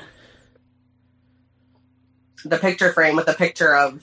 She's like, this is the picture of you and Lucas on my birthday. So who's the whore now? And she like throws, she throws that too everywhere. That was a good delivery on that line. She's like, who's the whore now? Like her voice, like rasp. Yeah, but it's like genuine. It's like you can tell that I'm not articulating it right, but you can tell that that's how she. She would sound emotionally like that. It felt genuine, even though obviously we're acting. Uh-huh. And then this leads to Peyton running down the front steps and tackling her to the ground. And they sort of, she overpowers her quite well, and they roll around for a little bit, and they're smacking each other about. And this is when Peyton gets up and quite rightly, I think, says, you just turned... You were just like the biggest bitch in the world, but you turned around and you cried with me about my mum's, at my mum's funeral, and you cried with me when she died, and then you fucking turn it into a joke, and you turned all these things around on me, and you've never been a good friend, and I basically want nothing to do with you, and yeah, I'm just going to act like you don't exist. And that kind of closes the door again on them, Peyton does have a lot of problem with windows. I mean, she's had a person thrown through one. She's now got eggs covered on that same window. I'm just guessing. Just brick it up. Just brick it up. Just no need for windows or natural light anymore. I mean, yeah, she used to live in the dark. She's actually got a nice, quite light room now, hasn't she? How many layers of paint has her bedroom been through? And she's not stripping it off. Like, that's just on top. If anything, she's making her room smaller. And eventually, it will just be a tiny room because of all of the paint. Yeah, the walls are, insulated with paint. Extra thick. The guy that's doing the work on my house at the moment, I would have had to get a second mortgage for him to paint that room. But can I just add that... I think Hilary Burton does a fantastic job in this episode. I mean, spoilers, she will get my performer of the episode, no doubt. But she does a couple, I'm going to say, Peytonisms in this episode that annoy me. And they're not as gratuitous as the, I'm hungry, but yet to come. Wait for the library. Wait for the library. You watched the episode the other day. You're watching One Tree Hill, and she's, already there. And I was like, oh, my God, this is it. This is it. And I watched it. And it made me laugh. Did it annoy you? Do you understand why it's such a point? No, not really. I couldn't pinpoint the episode for the longest time until you said library. I thought it was going to be in the episode where they're throwing the cookie dough. I was like, oh, it's coming. And then it didn't come. And I was like, when does this happen? I could not pinpoint it. And then once you said library, I remembered the specific line. I don't know. It always made me laugh. I don't know. Sorry. It doesn't annoy me like it annoys you.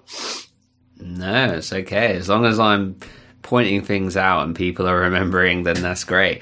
But she does some things. It's not as bad as that, especially in this episode where she's like, duck, duck, bitch, and that's fine. And she does some other things, is that with Nathan on top of Brooke or Brooke on top of Nathan?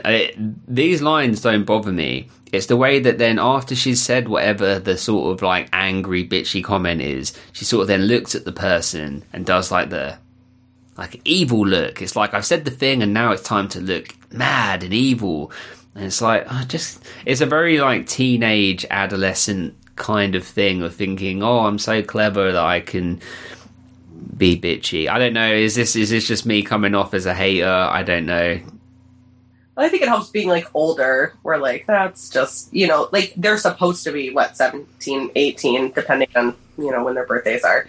So I can kind of see why they act that way, because it's hard sometimes to be like, oh, they're still kids because they look like they're 30.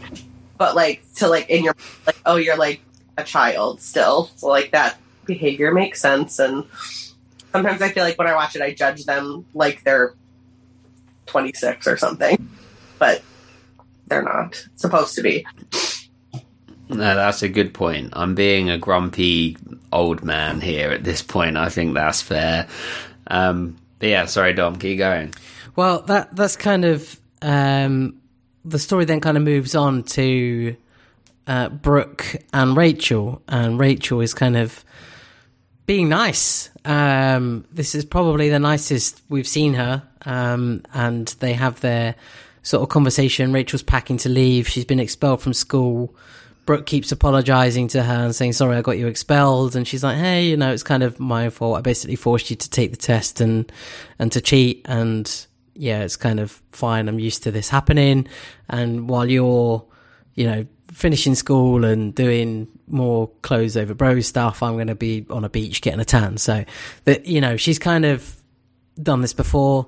I'm starting to think that, you know, all the times that she's been kicked out of schools and stuff, you know, maybe they're for better reasons than what we're led to believe from Rachel. I still don't like the character, but also judging by the end of this episode, she's not disappearing quite yet. Even though we see her at an airport and it's implied that she's leaving, she's not leaving. She will be in the next episode, I have no doubt. I'm not happy about it. But you told Colin Fickes that you hated her. Yeah, well, it's true. And but I mean, Rachel was nice to Brooke and did a really nice thing for her. Said she could stay at the house as well for a while. Parents won't be back for ages. I mean, parents don't seem to exist. And yeah, I think it was quite a nice thing. And then Brooke, there's a like. Brooke kind of like talks to a couple of other people, I think, but she then gets the doorbell goes and she goes and opens the door and there's a package, there's a nice box, and it's her dress, which is kind of what she confronted Peyton about before earlier, like wanting this dress back. And she gets it back and she's like, okay, great. And she wears it to go to prom. And oh, she finds out from Rachel that Mouth and Shelley have split. And Mouth didn't say anything, and oh, it's because he probably doesn't want to add to your, you know, load of your all the shit that's going on in your life that's a bit pathetic. She then goes to the river court, finds Mouth looking very suave, but wouldn't wear white. You're gonna get something on it, and says, "Will you be my date to prom?" And Fergie and Trash Bag are like, "What the hell? Why don't I get a date like that?" Well, can I just add that the jacket was too big for Mouth? Like, it was, the shoulders were way too big for him. Tighten the trousers, though. Am I right? Well, possible for it not to be. He would make a pair of flares into skinny jeans. You know what I'm saying? An inchero. Yeah. Three-legged Mouth. Ashley, what do you think about Brooke asking Mouth to prom? Like, should Mouth be insulted a little bit? I love the first thing he asks is, what about Chase? Like, it's like the first concern. And Skills is like, don't ask about Chase, you moron. Like, just go. Especially with Brooke for years. Like he's in love with Brooke and he throws a brick through her windshield. Then the first is, what about Chase? It was fine. I mean, I don't care about Mouth that much. Like, he's not my favorite. He's just one of the characters that I just don't really like that much. But I love Brooke, and I know Brooke loves Mouth. So I thought it was, like, a nice gesture for her to, like, you know, ask him to go as friends and whatever. I'm pleased you mentioned Ferret Face Chase, because I'd completely forgotten he existed.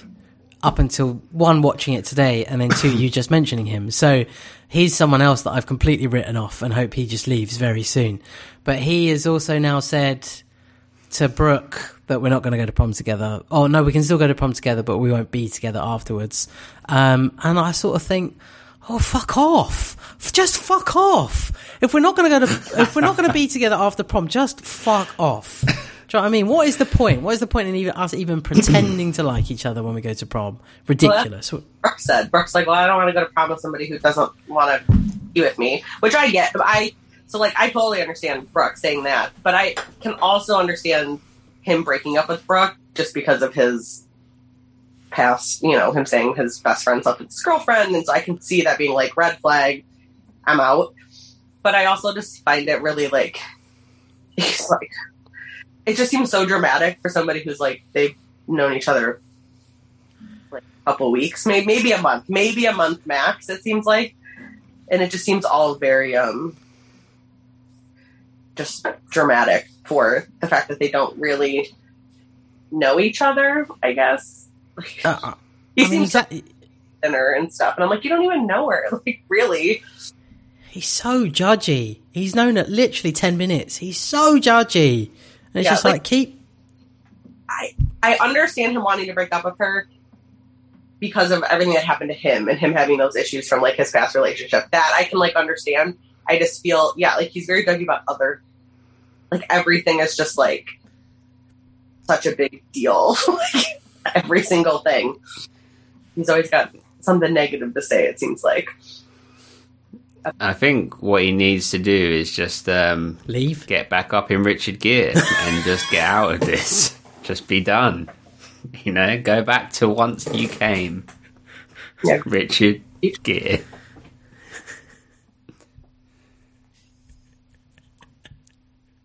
I don't have anything else to add on that. Do you know what worries me? Well, it doesn't worry me, but I'm the sort of person that would join a club or do something if I knew I was going to get a free T-shirt. I'm all about that. So I'm pretty sure I would have been a clean teen for a couple of days just to have got the T-shirt, like, just to have it, you know. I'm pretty sure that's why I started baseball. I just wanted the jersey. I feel like you get a T-shirt no matter what club you join. There's some, at least here, I don't know, at least my high school. It's like any club you join, you were getting some type of something. You'd be really busy being all the clubs. Just for a few days at least, until I got the shirt. And then I do actually have to make an announcement soon about baseball, but I'll wait until... I won't waste your time with it, Ashley. I love baseball.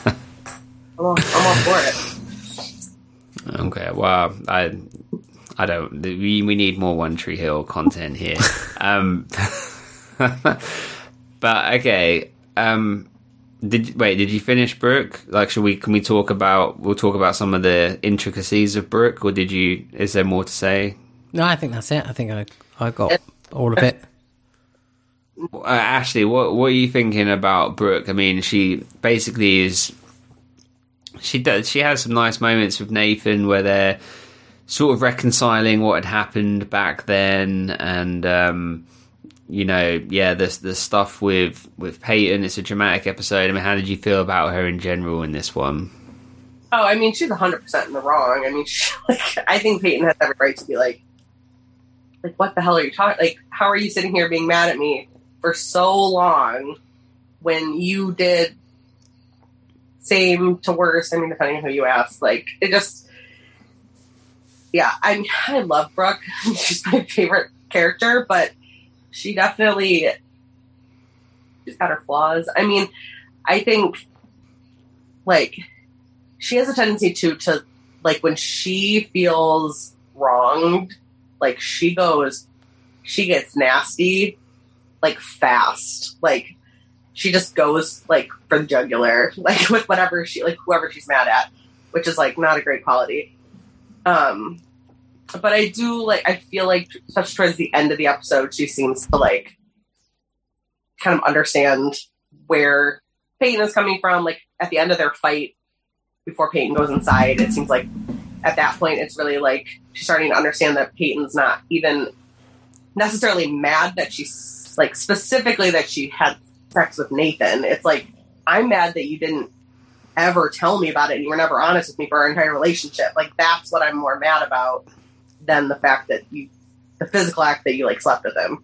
And then I think our conversation with Rachel too, when Rachel's like, you know, figure it out, you know you're wrong, and, you know, then Brooke's like, fine, like, you're right, you're like, I am wrong, like, she kind of comes to that realization. I feel like she kind of goes to prom with the intention of, in my mind anyways, I feel like she goes to prom with the intention of, like, trying to make things right, like, she opens the dress and is, like, excited about it and stuff like that. Or when she yeah. I'm a whore, but she cares. Like, I think she kind of has that come to Jesus moment of, like, oh, I'm actually a bad guy here. Like, I made a mistake. Yeah, nice. Yeah. And Dom, do you have any predictions for Brooke? No, it was like the seeing her in the light, with where it says whore across her dress was quite entertaining, and it means that, you know, that Peyton cares, and she wouldn't do that if she didn't care. So that's a good sign. What I'm really trying to figure out is where we go with Psycho Derek, and who comes back, and who finds him, and who intercedes and interjects. And part of me really thinks they all do, in a funny way, because they all have touch points with Peyton. Like, like Brooke does. Rachel seems to mention to Brooke, you know, go and patch things up with Peyton, and she makes a bit of a thing of it. Lucas is obviously on his way to Peyton's, or supposed to be, and Nathan also goes to see Peyton. So I kind of got this feeling that they're somehow all going to be involved, but yeah, I'm not quite sure how yet. I haven't quite figured that out, so maybe by the end of this episode I'll have something more to say on it. Well, yeah, because then you even have going to be with Brooke, and Haley's going to be with Nathan. So, like, you have, if all these people are involved, you have people that are going to be involved with them, and it makes it where you may end up with more people helping or whatever. Except for Chase. Exactly. Wow. Oh, I'm excited for the episode tonight. I was playing around with Zoom to try and work out how to make your face bigger, or like on the screen. Big enough. And I think I've worked out how to do it. So I'll be doing that tonight. I'm becoming a Zoom expert because of our watch alongs. Okay. Well, Ashley, give us another one, and let's see if we can knock them out before we have to switch over. I'd say we could probably knock out. I mean, Rachel was involved with Brooke, and she's probably kind of quick. We can probably just knock her out too. I don't think she talked to anybody else but Brooke and Mouth. Hit it, Dom. Well, pretty much that is what it is. Rachel is packing. She's due to leave. She's off somewhere. She's got a limo coming to pick her up. Just how rich is she? The limo's. I thought she was like, the cab's coming to get me. No, the limo's coming to pick me up. Wow. But did you see the house? Yeah, like when Nathan came to, like, that house is ridiculous. Like as much as she's alone there, which would be terrifying because that is a huge house to be alone in. But they must have staff. Like, I don't mean like living there, but they definitely have gardeners. They definitely have a cleaner, because she's not doing all of that. No, she's not doing any of that. She's barely loading the dishwasher. But she does talk to Mouth. She tells Mouth she's going. Mouth says, "Oh, you're not coming to prom," and it's a shameless plug to try and get another girl to go to prom with him. And she says, Mouth. She says, "No, you'll have a good time without her, without me," and stuff like that. And she's just gonna go quietly, and she kind of explains, there's no point in me going or saying goodbye to people, because I'll be saying goodbye like, sorry for ruining your life, sorry I killed, bye Lucas, sorry I killed your uncle, bye Nathan, sorry I nearly killed your uncle. And she goes down this like chain, like, oh sorry I Peyton, I got you shot or whatever, and sorry everyone at the school for the whole time capsule thing. So there's like repentance there, and there's guilt, but she's not making a big deal of it. She's gonna just leave. But she has all the stuff with Brooke as well, and she, like I said before, she tells Brooke to go and patch things up with Peyton. patch things up with Peyton could be a good little sideshow for this. And then she gets to the airport, she gets sent a picture from Mouth and Rach, no, from Mouth and Brooke, and it's like, oh, we miss you already, and she sort of like stands there thinking, she's like, oh, doing her Rachel thing, oh, I could go back. Oh. I liked how Brooke was like, hey, Squeaky, or whatever she said to her in the episode. Squeaks, maybe it was. Squeaky. Shut up, Squeaks. I like that. Can I just add, just because you just reminded me, so for people that don't know, if you're a Raven, then enter our Discord channel. There's a lot of cool stuff that pops off on there pretty much on a daily basis. But people were saying in there that, I think it was on the spoiler channel, so I don't think you saw, Dom, that Ashley, are you in the Discord? You're in there, right? Yeah. That tower. Of course, the penis tower, yes. That was it.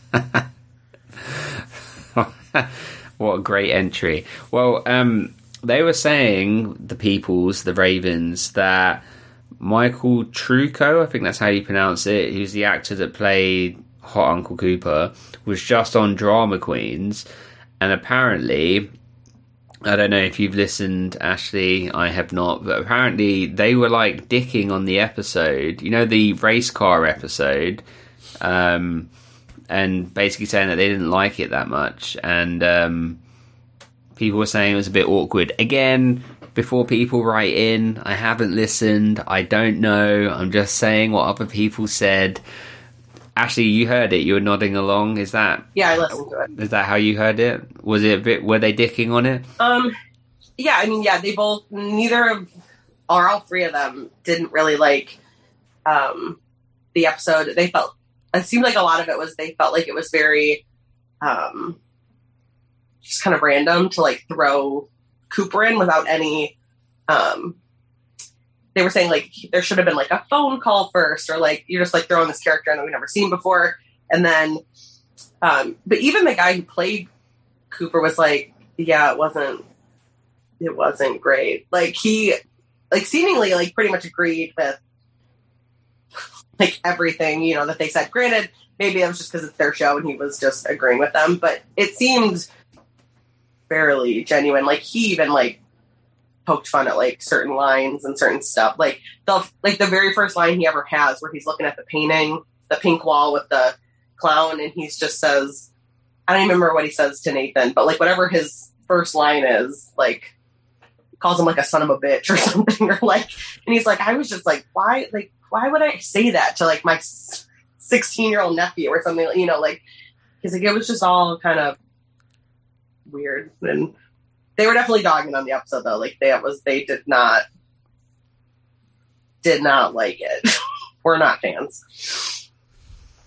It surprises me. I feel like, well, I don't know, because these are the first conversations I've had about One Tree Hill, which we have every week now, which is great. But I always thought that was like a highlight of season 2. And I guess maybe because, and Jenna said this in the Discord, because of like the music cue, you know, the...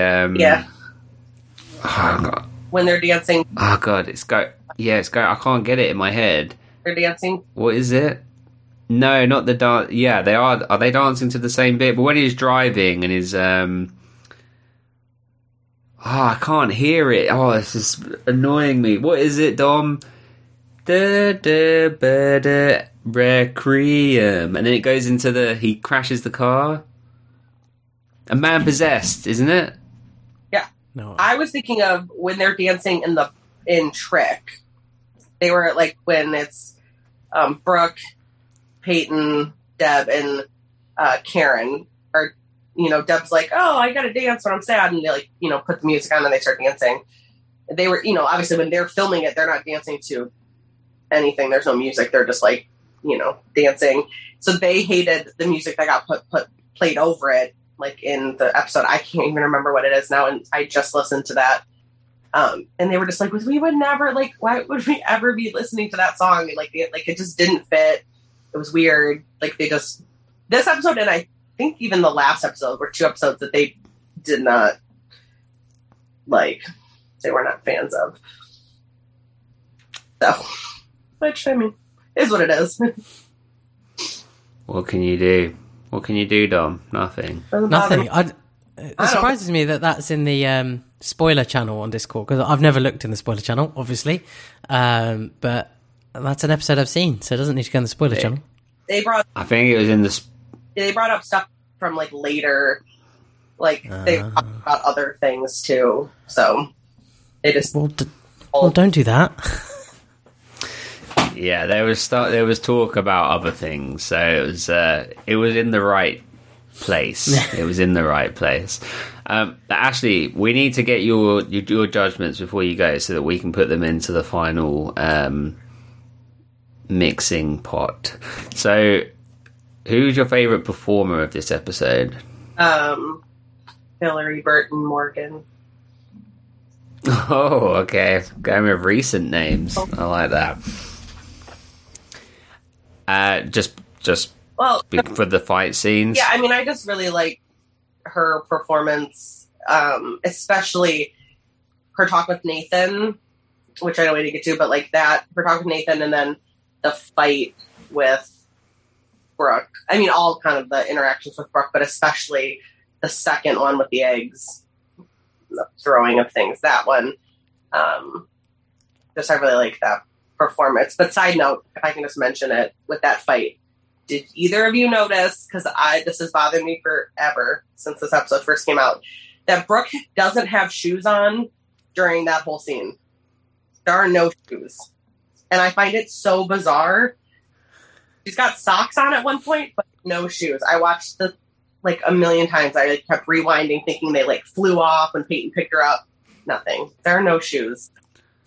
Bare feet, dirty, like black bottomed feet.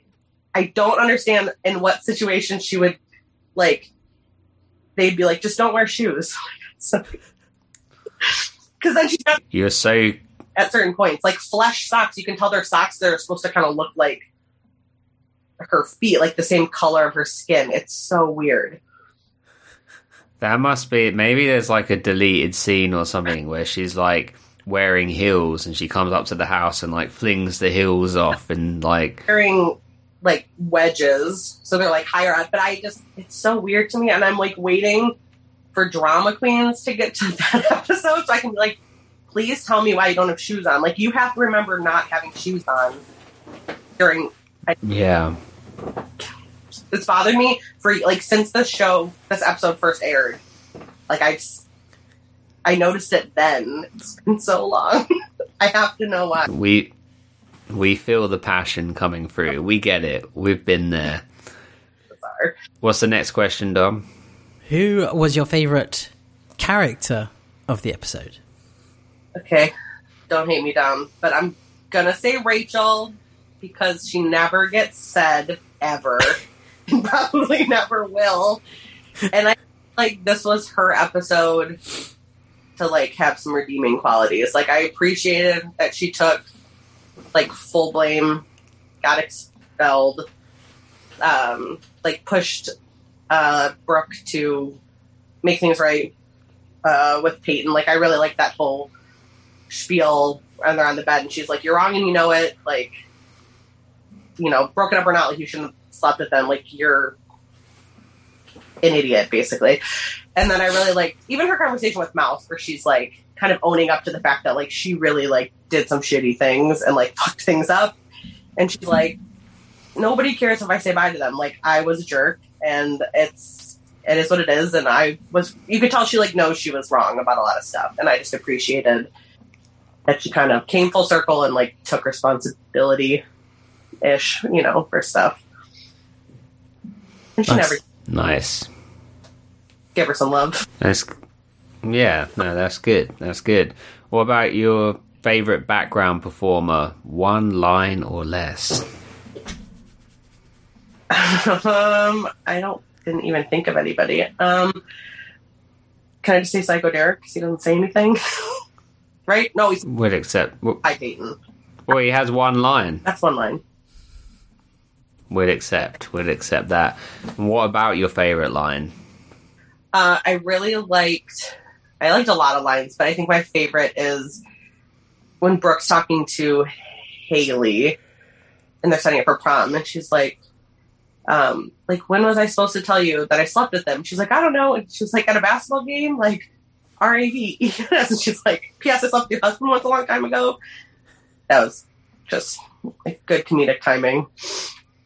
And then Bevan. Good line. Bevan. Oh, Bevan. Dom, next one. What was your favorite song of the episode? I am going to go with the Jet song, Are You Going to Be My Girl? I thought it was the first one. I thought it was a good throwback to the pilot, right? It was in the pilot episode. So, and since that, you know, flashback was supposed to be, I think, pre-pilot, I just thought it was a good callback to... Good choice. Good choice. And then last but not least is the precious rating. Did you have a number in mind before we started this conversation? No, I've been struggling. I've had weeks, right? I've been so struggling. No, I didn't. I'm like fluctuating kind of in my head between two. It's fine. Okay, well, after three, tell us one and then let us know what you are fluctuating between so that we can take that into the final debate. So 1, 2, 3 9, but I've been fluctuating. Ooh. Like for a while I felt like it was an 8, and then I kind of just moved it up to a 9 just from like getting to talk about it and stuff. But I really like this episode. It's one of my favorites of the season, and like I can kind of go like bend anyway. Like I'm not super like it has to be a 9, it has to be an 8. Like I'm flexible. It's fine. Like whatever you guys, I'm good with it. Okay, but you wouldn't, just to clarify, you wouldn't go to a 10 and you wouldn't go to a 7? I mean, I mean I'd go to a 10 if everyone really wanted to go to a 10. I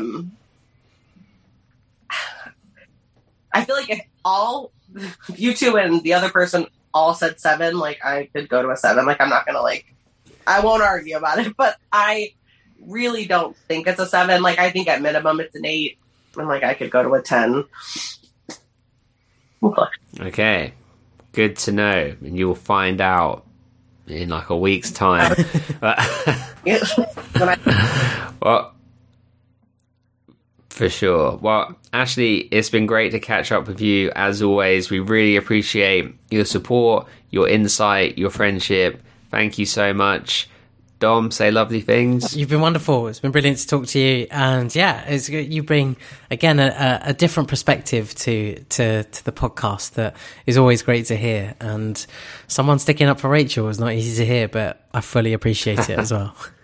I don't usually stick up for Rachel, but this is like her one episode, so I'm just going to give it to her. But it's, yeah, awesome to talk to you, and always great to see you. And you're a staple of the watch along, and you are always first on the Zoom, even on mine. Mine and Simon's Zooms give up a different order, but you're always first on mine as well. So there you go. I don't know what I did, but I did something.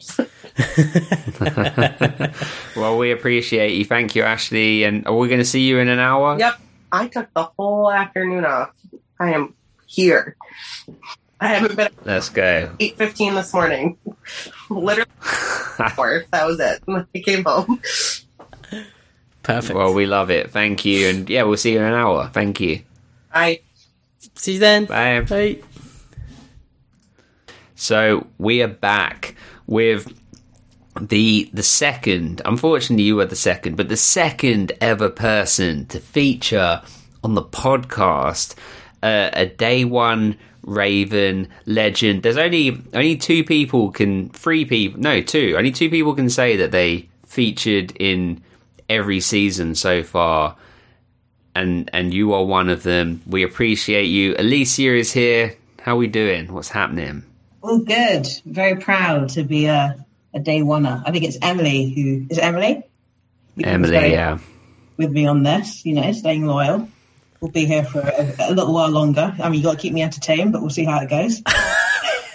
Oh, I'm feeling the pressure already. No, I'm happy to be here. What's been new, and we need to talk about the top five. But tell us how you've been first, please. Yeah, I've been all good. I'm on holiday at the moment, so I'm relaxed. I had a nice time today listening to the Colin Fickes, yeah. Interview. But yeah, all's been good on my end. Very quite chilled. What I really loved about the Colin Fickes interview is that as soon as he joined the Zoom, he said, "You're probably wondering how to say my name," and this is exactly what he did. He went, "My name it's Fickes. It's not Fikes or Fix or whatever. It's Fickes," and it was just like, but because for us, particularly Simon, because he does all the intros more or less, it's such a relief when people just come on and tell us how to say their name. For real, because I didn't know that, and if he hadn't have said, I would have just gone straight in with, and tonight, Colin Fickes, because I thought that's how you said it. So I don't ever watch other people's interviews, because I don't want to be put off of what not to ask and all that sort of stuff. So it was fortunate that he said that. But what did you think? We were talking about this earlier, about the fact that he was saying that Dan shooting Keith actually overshadowed that episode. That's kind of I think he dropped a bomb with that one. Yeah, I think it wasn't something I thought about before, but I think he's right, because now when I look back at the episode, I think of it as, or if I'm describing it, I'll say the episode where Dan shot Keith, rather than maybe the episode where Jimmy killed himself or succumbed to, succumb might be the wrong word, but where the negative aspects of his mental health got the better of it.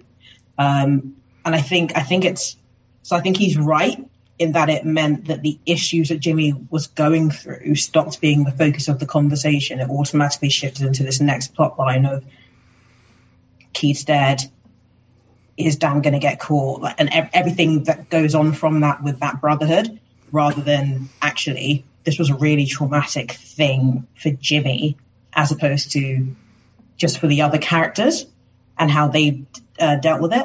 So I think that was true, but if it wasn't there, where else could it have been? What are we going to do, open up the next episode and be like, Dan's going to come in and shoot Keith? Like, I think there isn't another spot to put it, and the storyline has to keep moving forward. So, I agree it overshadowed it, but I think it was necessary for the sake of the TV show, which may be the wrong way to be looking at it and prioritizing it. But, those are my kind of thoughts on it. Where did you guys land? Very much on the, it does overshadow it, and you kind of completely forget the pain and suffering and torture this kid's going through to suddenly see Dan shoot Keith. But you mentioning, where else do you fit that in? That's a really valid point as well. Really valid. So yeah, it'd be difficult to drop Keith, Keith getting shot just sort of randomly anywhere else. It wouldn't make that much sense. So yeah, I guess the school shooting and, Jimmy shooting himself is kind of the boldest scenario for that to happen in without it being too out of place, I suppose. So yeah, fair point, good point. I would also add though that as much I do think it kind of overshone it from a drama perspective, the episode itself is still so impactful, just not even that episode, the two episodes, the one before it leading up to it, and I was a teenager when I first saw it. And I remember kind of like thinking, oh, how do I treat people in my year group? And like, simple things like, do I know everyone's name? Because I remember that was an issue with Brooke and Glenda. I actually went around with a friend being like, yeah, I know everyone's name. And kind of be like, I'm like, now from this point forward, I definitely know everyone's name in my year. And like, everyone is a person to me. I know a bit about them. And kind of it influenced my actions going forward from that perspective. So I still think it is impactful, and it's slightly overshadowed by that drama point, the emotional toll of it is still there, and I think those who view it still take that forward. Great points, love that, and that's so cool. Like, it's a shame that he didn't hear that, like Colin. I mean, I think he would have appreciated the fact that it had you know, impacted on you to the point of being self-aware and sort of checking or auditing yourself. So I think that's really cool. But speaking of auditing, we need to audit your top 5 TV shows, because these things change. You know, you might have seen something new. You might have put on Cobra Kai and been, you know what, top 5. So you lost something. But as always, Dom has to try and remember what your previous 5 was. So on to you, Dom.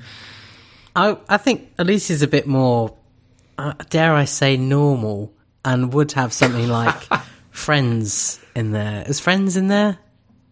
I mean, yeah, I guess. Yeah, I'm basic. It's okay. No. I appreciate someone having Friends in there, because so many people lately have just gone, no, and they've picked some stuff that I was just like, oh God, I would never have ever picked that. Are you also on the Dawson's Creek bandwagon? I'm not sure. I've seen it, not top 5. Yeah, I enjoyed it, but not top 5.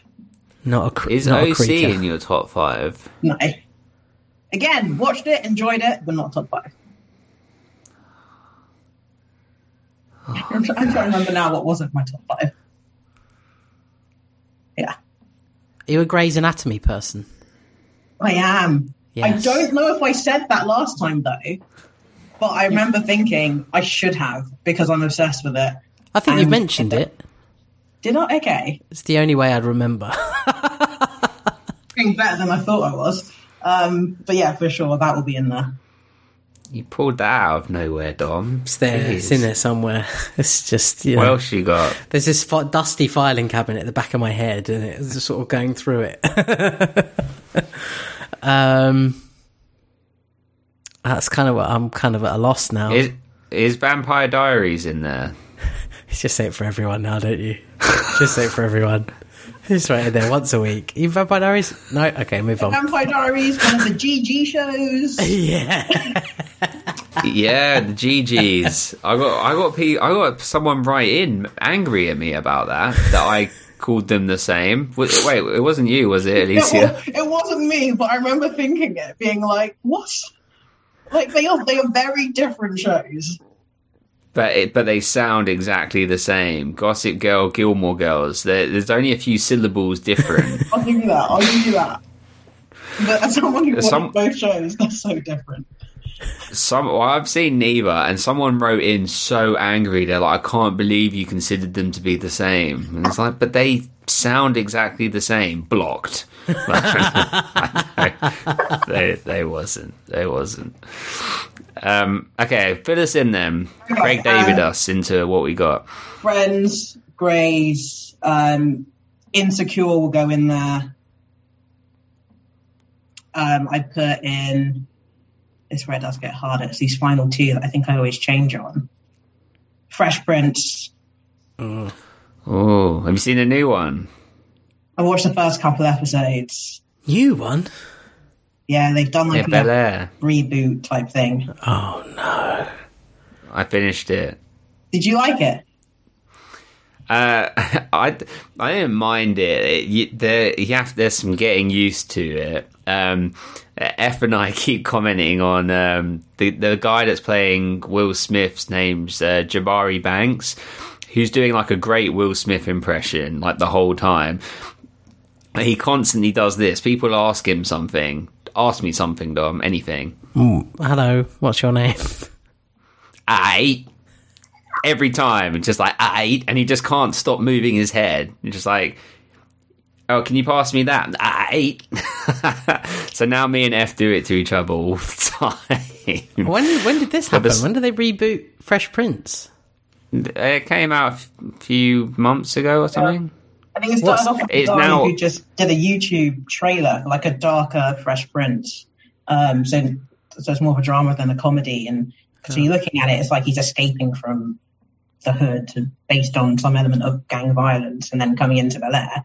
So something like a more grounded version.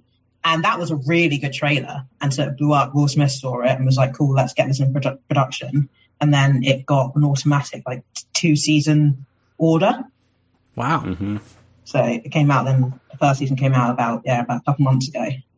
I've seen the first 2 or 3 episodes. What's it on? I'll keep with it. It's dope. It's on Peacock, but here it's on Sky.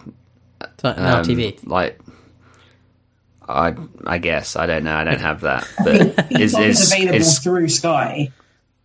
Yeah, I don't know if it's through Now, but I feel like when I go on Sky and I go into the guide, it pops up or something like that. Yeah, it's just on the guide for Sky. But Dom, you have ways. We know about you. But it's like 40-minute episodes, I think, and it's there's no laughter track. It's like it's gritty. It's like done as a drama. The first episode I thought was really good, and it ebbs and flows up and down till the end of the season, but it's I think it's pretty entertaining. But that's cool. Fresh Prince is on there. I have one question, then we'll get on to Alicia's like final fifth choice of favourite TV show, but is Carlton still Tom Jones obsessed? No, I'm not watching it. You change Carlton too much, there's no point watching it. Maybe this will get you into it, and this is in like the pilot. Carlton's big on the cocaine. Oh my god, it explains so much. Like seriously, it's like stress from like school and stuff, so he's just racking up lines in his closet. Fucking hell. Wow. Okay, I'll give it a go. You had him at cocaine. You sold me on the cocaine. Alicia, what else you got? So I think final five, I think for the moment, I thought this will shift the next time I speak, but I'm going to go with Daredevil. Ooh. I think you mentioned that last time as well, actually. Oh, man, I keep thinking I'm being original here, and I'm just not. I think you did mention it last time, yeah, because I was surprised then as well. I was like, oh, yeah. So I've seen all the Daredevil as well. Good choice. I like it. And what about a trash movie that you love? Okay, so I've like failed at this every time I've come on, so I gave this good thought. Ooh. Bring It On. Ooh, yeah, there we go. It's cracking down. There we go. I've actually never seen it, but I heard, is there a point in it where like a female cheerleader like lands on a guy's head? And he like go and he gets like enveloped into her. I heard that on a different podcast. I was like, when was this? No, isn't familiar. That's not. I mean, there are definitely collapses that happen in the film, but there are also a lot of sequels. So that I don't specifically remember, but it could have happened in another film. But I mean, as I said it sounded like something that would happen in like Scary Movie or a parody, doesn't it? So maybe it's from something like that. I mean, you've already petrified me with who was on at the time with the film called Teeth. Oh. Well, I was like, what is this?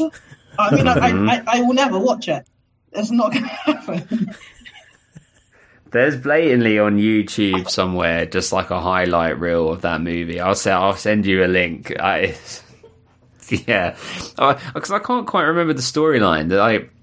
It's one thing to find out that you've got teeth in that area. It's another thing to use them for nefarious causes, because she ends up using them, you know, as like a predator basically. So it's you know, you've been given a gift and you've used it, I guess. Oh my gosh. But yeah, nothing like that happens and Bring It On. But it's a cracking film. It's a great chance. Yeah. And it's just, it will never win any awards, but it is very enjoyable. And even like my brothers enjoy it. So I feel like it's a recommendation. Should we cover it on the podcast? Is it in the 90s? Doesn't matter anymore, but... I want to say it's early noughties, like a 2000 maybe, 2001, so it might just be edged out. Shall we cover it, and you can cover it with us? Sure, happily. Have you seen it, Dom? I don't think so, no. So me and Dom could be first-time viewers, and you can guide us through it. I mean, I feel like the plot kind of is set out from the get-go, so you may not need a ton of guidance, but I'm happy to. As long as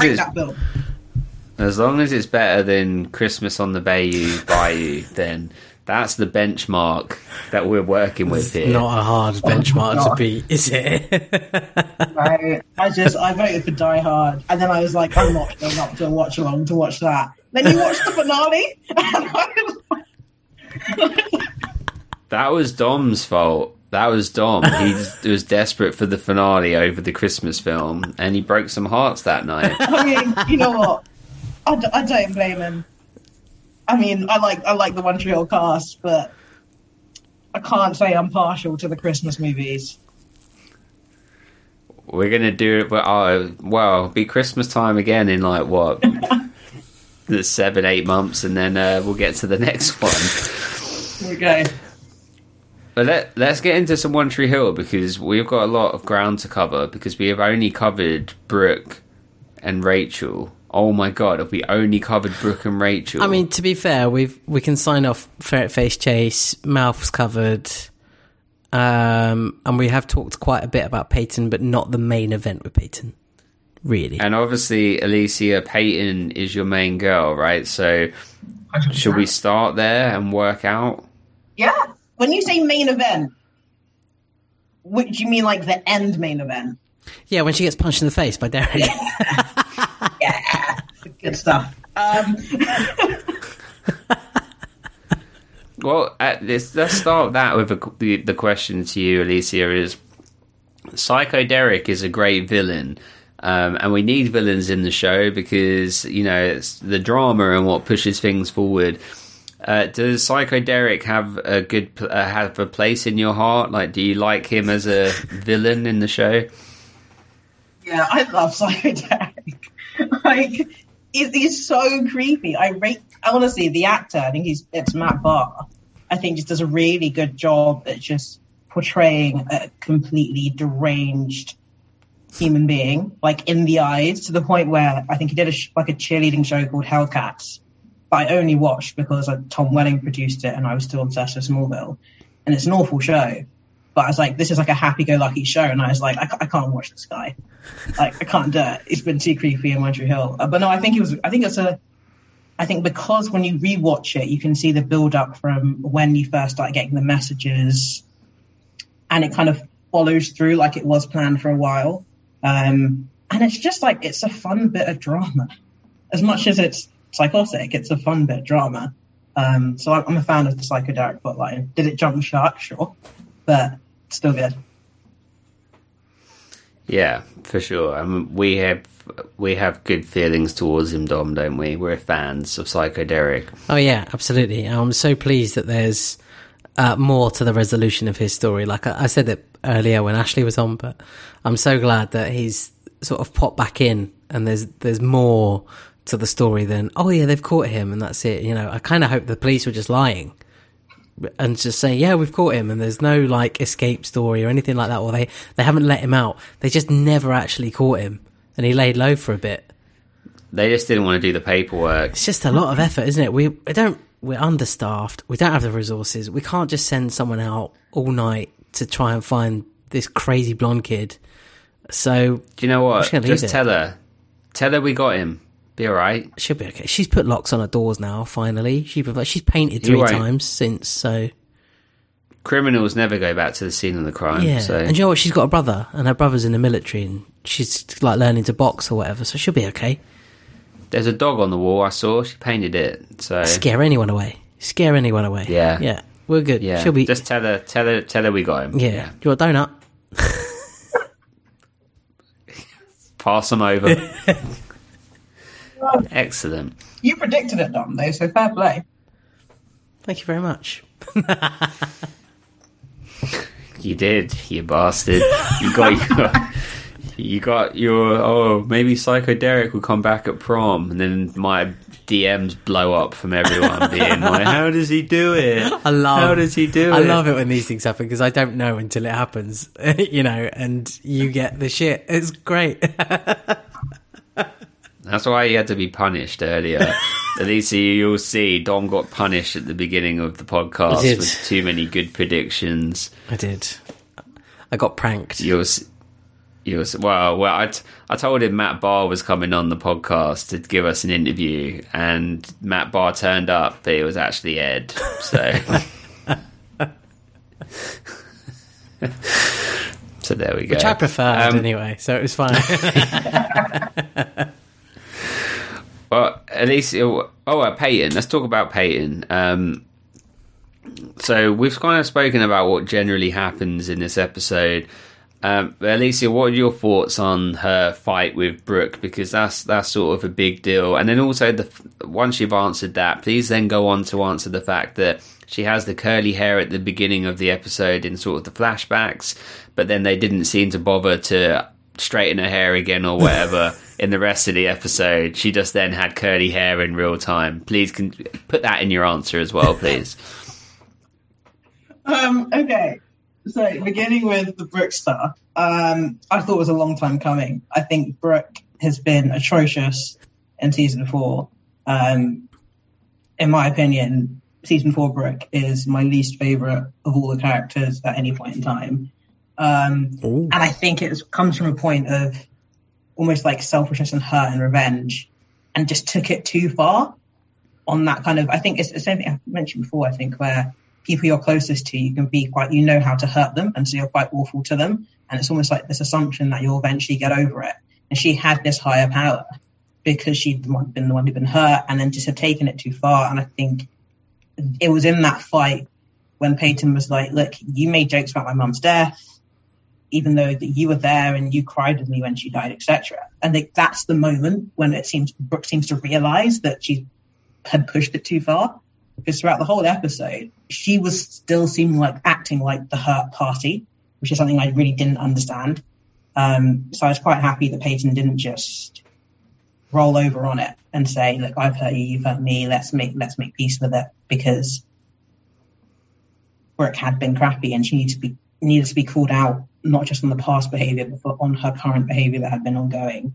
So that was a really satisfying scene to watch, and I thought both actresses did a really good job of it. From Peyton showing the hurt to even Brooke, I thought Sophia Bush was really great in terms of like her face of just like, oh crap. And that dawning realization I thought was excellent. So yeah, those are kind of my views. I think Peyton had every right to be annoyed. Yeah, for real. And it was acted really well, and yeah, great moments. Peyton's going in and out of whether she's going to go to prom. And then we get to the realisation that Psycho Derek is there, and it's a great twist, which we've sort of spoken a bit about. Do you remember when the first time you watched it, whether you saw that twist coming or you were shocked by it? I didn't see it coming at all, so I was shocked. I just they'd set it up, and I just bought everything that the writers showed me. So I was like, yeah, Lucas is coming. That's it, with the awful blonde hair. I was like, yeah, it's definitely Lucas. And got the shock of my life when it was Derek. And I was really, I like when shows can surprise me. So it completely got me the first time I saw it. Then in later views, you can see differences. Like the photo on the shelf is one of his stalker photos. So like little clues like that you can see coming. So yeah, it got me. And I thought it was really well done. And it just goes to show he's probably just been watching her outside, knowing everything she's doing. Like, sure, let me see Lucas go and get this tux, I'll get something similar. He's just a psychotic man. It's great. and we love it. The opening scene, Dom, we haven't really spoken about the fact that we're at the party, and it's, back when we're seeing how the sex tape has been made. Nathan... or James Laffey does a great job at playing good old douchebag season 1 Nathan. We forgive the fact that suddenly he's got long hair. Maybe he had long hair, then he cut it short, grew it long again. It's phases. We all did that in school. Long hair, short hair, whatever. He's taking like a vodka shot or some sort of spirit shot out of Bevan's belly button. As a 34-year-old man, I was just like, germs. There's so many germs and bacteria in there. Right, Dom? Yeah, I mean, the fluff alone is going to cause problems. Yeah. It's just going to be doing that for an hour, trying to get it out of the back of his throat. I you know, we share a lot of information on this podcast, but about our bodies, but Effany always says you'd be surprised with my sort of face of actually how kind of hairy my body can be in terms of, like, you know, just sort of looking like she says I have the body of like a Greek man or like a, you know, and anyway, the point is she'd have, if Nathan was taking a shot out of my belly button, he'd have a hard time to find it. I'm telling you now. Need a comb. Sorry, Alicia. That's probably my God. Too much information. Would you let it? Need to do a centre part. Would you let it happen? If James Lafferty comes up to you right now and says, "Simon, I would quite like to do a shot out of your belly button," what are you saying? I think I'd say a few things. Firstly, I'd say, "James, I've been waiting for this moment." I'd say two, have you ever taken a shot off of Rock Hard Abs? You have, where you're about to have pot belly. Here it is. Here's the opposite. Yeah. Here's a little jelly. It's actually a bit more of a challenge, you know, to try and keep that liquid balanced in there, you know. But yeah, I'd let him do it. Why not? Nice. As long as you did one after him. Off you? Yeah. Okay. Deal. When we meet James Lafferty, we'll do body shots off you. Shall we offer it to him? That can be our opening question. Yeah, I think we should start with that. Can we discuss the drinking out of empty blue cups? Because it really winds me up. Really winds me up when they have an empty cup. You always notice. You seem to notice whether there's weight in there or not. So annoying. So annoying. Why don't you just put water in there? Put something in there. But it's so annoying. But Nathan and Brooke pretending, like, obviously the actors pretending to finish their drinks in their blue cups, but they're both empty cups. They're holding an empty cup. It's so annoying. Very frustrating. Well, no, isn't it because they do, like, multiple shots? So then they're just constantly having to drink. If they have something in it, they just keep having to, it'll be water, but they keep having to drink. It's like, I think it was the guy from You talking about they have a lot of seeds eating. And at first it seemed great, but then when you're doing 20 shots of them eating a cake, by the end he feels like he's going to throw up. I think they do the same in the Big Bang Theory. In the Big Bang Theory, they're always sitting around together eating. And they say the food is sometimes great, so they kind of forget where they are because they're eating and they're really enjoying the food. And it's like, no, we've got to do it again. And they're just like continuously eating. Like, I get it. I understand it. But just put something in the cup. Come on. You're only going to put it down. Do you know what I mean? You don't have to. I mean, Brooke threw hers on the floor, but come on, just something, just a little bit of liquid in there. I think that's a fair thing to ask for. I like when Nathan gets up after doing the shot out of Bevin's belly button and then goes, "Okay, buddy, you're up next." You know, just to the random guy, like he plays a douchebag kind of well, and because we now like him as a character, you know, beyond season one, it's kind of like it's just humorous at this point, you know, because he's come so far beyond that. But let's talk about the fact that he's got a video camera on a tripod facing the bed, and he's acting like this is the first time. I'm like, what? Did he do a recording with Peyton earlier that day and then be like, "Oh, here we go again"? Or if he's saying that there's no recordings of other people, are we to think that he's just recording himself on his own?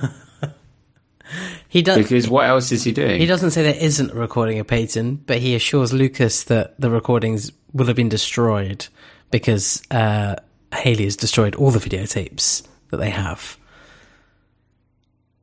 Okay, so are we all in agreement that Peyton is definitely on a tape somewhere? Yes, that's why she panicked, though, didn't she? It's the only reason she ran down. Yeah, because she thought it was her and Nathan. There you go. I liked Hayley's line of, "Do you use it?" Which just reminds me of the episode of The Office with Michael Scott where she Jan records them just so that he can get better form. Yeah. So they can improve. Yeah. Crazy. Okay. Should we stay on Nathan and Hayley because we're sort of on that track? Take it away, Dom. Well, Nathan has an incredibly challenging episode because we see him as sort of douchey Nathan from season one, and this is kind of his explanation to everyone, and he goes around kind of apologising to everyone for the events and for the video, and it really shows his maturity and his change. And the biggest change in Nathan is obviously when he goes to see Peyton, because he says to Peyton, I'm a different person. I'm a different guy from the guy I was then. I didn't care. I only cared about me. I only cared about basketball. So I hurt people and I hurt you, like meaning Peyton.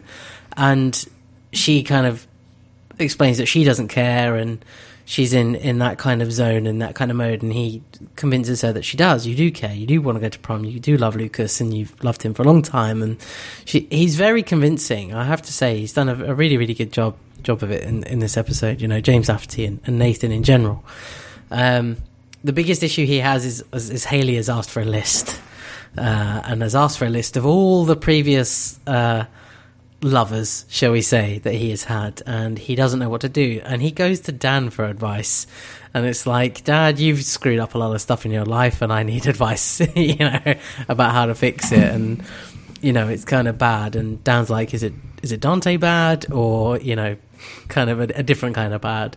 And he's like, oh, my wife wants a list of, you know, all my sexual exploits, shall we say. And Dan's like, no, bad idea, don't do the list, which I think is great. And then he finds out that he had a sex tape with him and Brooke, and Dan is super proud. It's like the proudest dad ever. Like, Brooke Davis. Whoa. And I mean, Dan has been a bit creepy before, but that's like super creepy at that point. He was one move away from asking for a copy, let's be honest. Yeah. Oh, Hayley destroyed them all? Are you sure? The impression. Is it on DVD?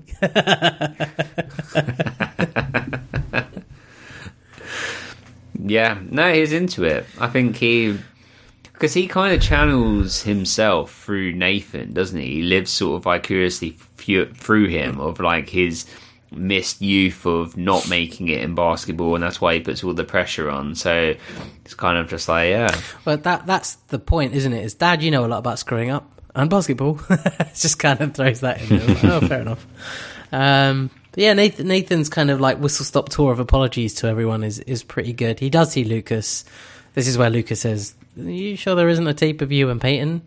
And he's like, look, there's a lot of tapes, and they've all been destroyed. You don't need to worry. You make it sound like, I've used the demi-dual... I've got the retainers in, I can't speak. You're doing fine. Okay? Keep going. Jesus. Out here with shaved teeth, doing the best that I can do.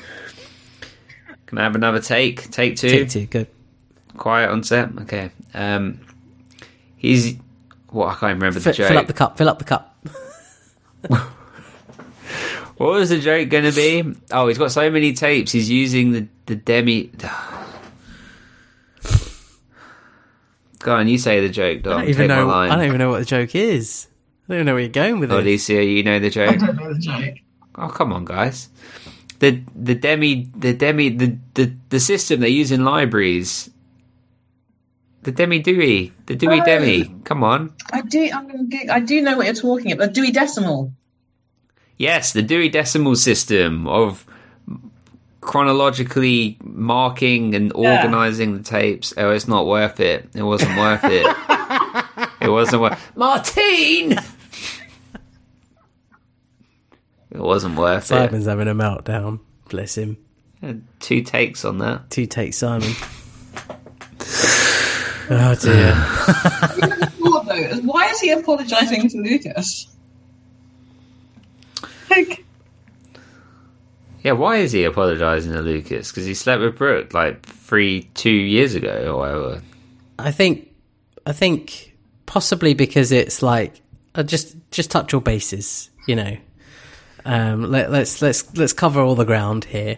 It's his ex-girlfriend and it affects his new girlfriend. So let's just get in there with a little apology to say, you're probably going to have a tough time out of this because they're going to be whinging and they're going to be bitching and you're going to have to fucking listen to it.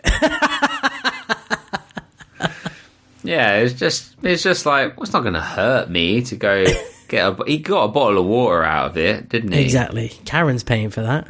Money's on ground trees for fucking Karen. She got a baby to worry about. Oh, Keith. Lay your seed and get shot. I said, dead slab of beef. Oh, God. He is a slab of beef, literally now. Yeah. Oh, Keith. Yeah. Okay, good. Hayley wants a list. Dom, you get put in this situation. You write a list or no? I liked the option number one. I've written down everyone's name that I love on that bit of paper.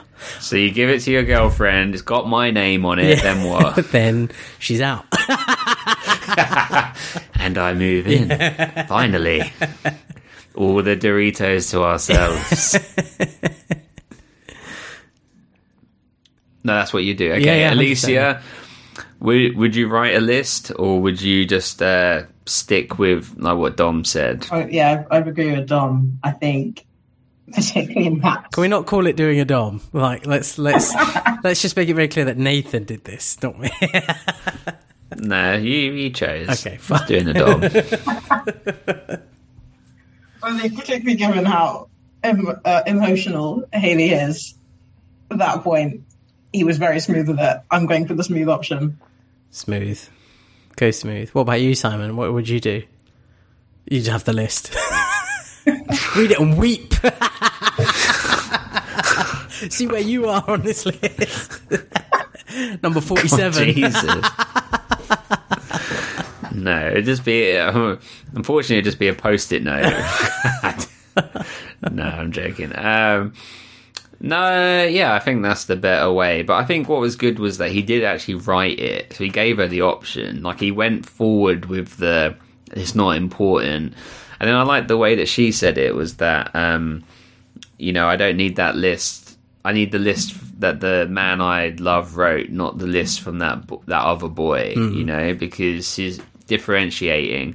And that's important because people grow, change, evolve. Learn. That's what this whole podcast, TV show is about. I have two sort of trains of thought when it comes to Hayley in this episode as well, and in many episodes at the moment, because she has this like really hilarious kind of panic mode. Like, you sat with all these people, and she's really funny, and there's a lot of comic timing, and then it turns into mopey annoying, and I'm not sure how I like it or deal with it. Like, because at the beginning of the episodes, like first half of the episode, I really like Hayley. I think she's really funny. And then the second half, I'm like, okay, all right, can we stop sitting around and moping? And, even fucking crazy alcoholic Deb's got to come in and lighten the mood. It's just, come on. And can I add that I've had a bit of a tough time with Bethany Joy Lenz since learning, and I've seen it in so many different places without experiencing it. So again, please back off in the comments, right? And the DMs. But I haven't heard it myself, but I've been hearing it from a bit, reading it in places, that she keeps eating on their podcast. Oh no. And I can't, from someone that has genuine misophonia, I get enraged when people eat loud and in my vicinity. A podcast is an audio platform. It's for speaking. It is not for eating. Like, what kind of disrespect? Alicia, do you listen to Drama Queens? I am quite a bit behind at the moment, but I think I'm up to season 2. I think they're in the middle of season 2, and I was at the early season 2. Have you heard her chew? I have. Before, I remember at one point just thinking, seriously, like, just don't. It's an hour. Just don't do it. Or like, try and mute yourself here and there if you're gonna like have a sneaky chew. Because they're doing it remotely, right? Because when they release clips, it's just like this. They're on Zoom and they must be recording their audio separately and putting it together and whatever. So it is literally, Dom and I both have a mute button right here, and we often do it to like cough or sneeze or whatever, and the whatever instantly implied farting, didn't it? But that's not what I meant. I just meant, you know, any noises we don't want on there, you just got a button right there. So she surely has the same thing, if not more advanced, because, you know, they're like professionals. Yeah. There's no excuse. Like, I'm with you. Are they talking about that she's eating? Like, how have you known she's eating? Has she just been like, oh, I'm loving this enchilada? Or is it literally like she is just like, you can hear that she's eating crisps or something? Like, from the ones I've listened to, I haven't heard them talking about the fact that they're eating, but just aware that someone is eating. So I don't think I knew it was, Joy. So maybe in some of the clips that have been released, you can see it, or maybe they've addressed it in future podcasts I haven't listened to yet. But I've been aware that on an odd occasion, I remember at least once, I'm just thinking, this is weird. Because I'm comfortable. It angers me so much, even just hearing about it. Dom, how do you feel about this? Is this not absolute craziness? If you came to our podcast one day and halfway through, I just opened a packet of Quavers, like, wouldn't you be like, what the fuck are you doing? What are you doing? Yeah, it makes no sense at all. And I mean, it's like Alicia said, it's an hour, so just wait or eat before you start recording, or mute yourself. There's so many options. It's not difficult. It just makes me think, and I'm sure these things aren't true, but this is how my mind would work. Just be like, do you feel like you're that entitled or empowered that you can just eat on a fucking podcast? You might as well be acting in a movie and just start looking around and just talking to the camera, or talking to the director. It's just like, what the fuck are you doing? Like, officially, we are the most professional One Tree Hill podcast there is.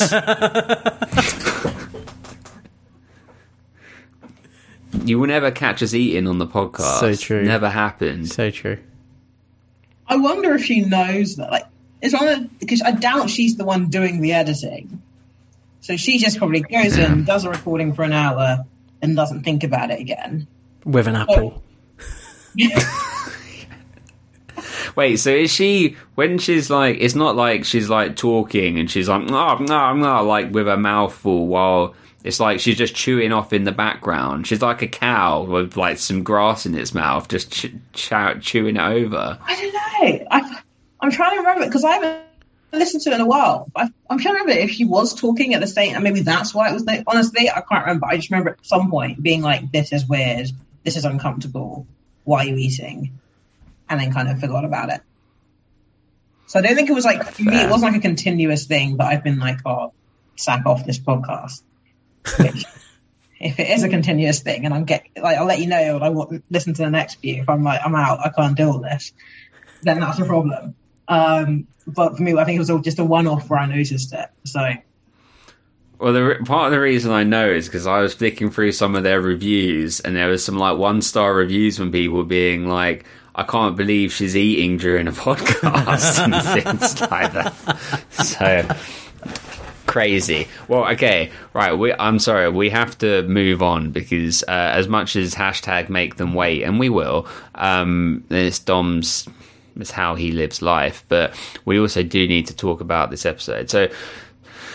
Yeah, Nathan, he's going around, he's doing his thing. I think we forgive him, right? Yeah. Oh yeah, absolutely. He's a changed man. Done. There you go.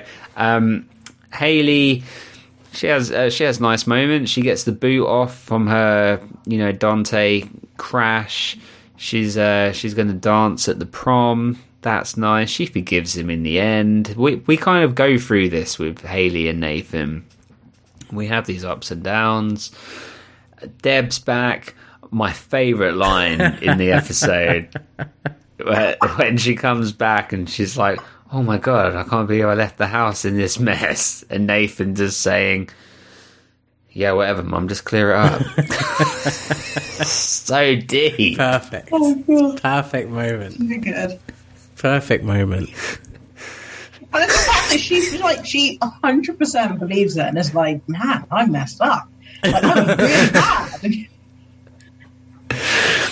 So funny. Well, what makes me laugh about that very quickly is that they were originally finishing off the alcohol that she'd left. So technically, she did leave that mess. Yeah. It stresses me out because I can't talk about it. It's not enough time. But I get stressed with waste management within my house. Like, I always have too much rubbish and recycling, and it's stressful. And I once got in trouble for sneaking rubbish into someone else's bin once, thinking, well, their bin was like, the bins were out to be collected and their bin was half full. My bins were rammed, and I thought, well, they're not going to know, are they? So I just put my bin, actually, this isn't true. I'm remembering their bin wasn't out. Their bin was just there by their house. And I was like, well, they're not going to know. And I put the bin in there, like the bin liner in there, and then went to the cinema with F, came back, and the bin liner had been put on our front door. They'd opened it, found like, I know, a piece of post or whatever, which said so they knew which house it came from. And it had a note that just went, get rid of your own fucking rubbish, or something like that. And I was like, I was mortified. So then I sent an apology letter, and all I had cash on me at the time was a £5 note. So as an apology, I sellotaped a £5 note into the letter. I was like, I'm really sorry, I just wanted to get rid of my rubbish. And then she sent me back the £5 note and said, don't worry, all is forgiven.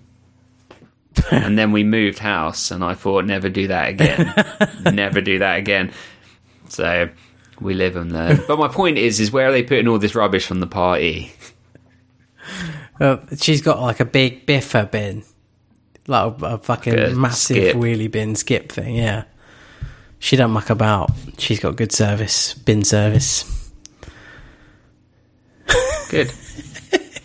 Tree Hill has good waste management. Should we very, very quickly touch on Dan and Karen going to prom? Please, again, it's important. Going to prom again, and she's pregnant again. Circle of life. Does she know nothing? Mm-hmm. She was in the fucking Lion King. Come on. She was. Dom on the reference game. Dom, before you say on that, will you just tell us quickly the story of what you messaged me, of what you saw in the pub the other day? Oh, you just reminded me. Yeah. I was in the pub. I go to a pub on a Thursday night. I go to a music quiz. It's fun. It's what I do.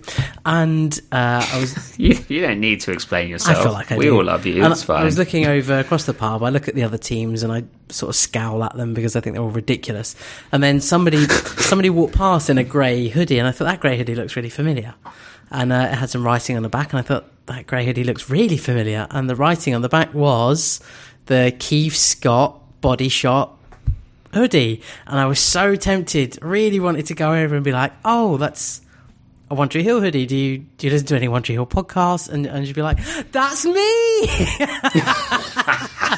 But yeah, I didn't approach anyone. I just stayed in my seat. And you know. Oh my God, can you imagine if that was actually a raven or a pigeon? Yeah, that actually we talked about it the other day, didn't we? Have we ever walked past anyone that's listening or has listened or anything like that? And I think what you should have done is just gone straight. You should have just gone straight up to him and just gone, the money's in the toey. Yeah. I should have just gone, Python. Jimmy. Yeah. Many things I could shout. So many things. Continuous at all levels of inappropriateness as well. But yeah, the money is in the towing, and yeah, maybe I'll do that as a little test. Money's in the towing, and if she looks at me like, what the fuck is wrong with you, I'll be like, she doesn't listen. Yeah. I rolled the dice. I came out snake eyes. It's fine. I gambled. I got burnt. I really think we should do our own Keith Scott Body Shop hoodie with that on the back, but just on the front in a little bit of like cursive writing, it just says, the money's in the towing. I think that's a winner. I mean, we don't have the rights to the thing on the back, but roll the dice. I mean... Do we have rights to anything we do?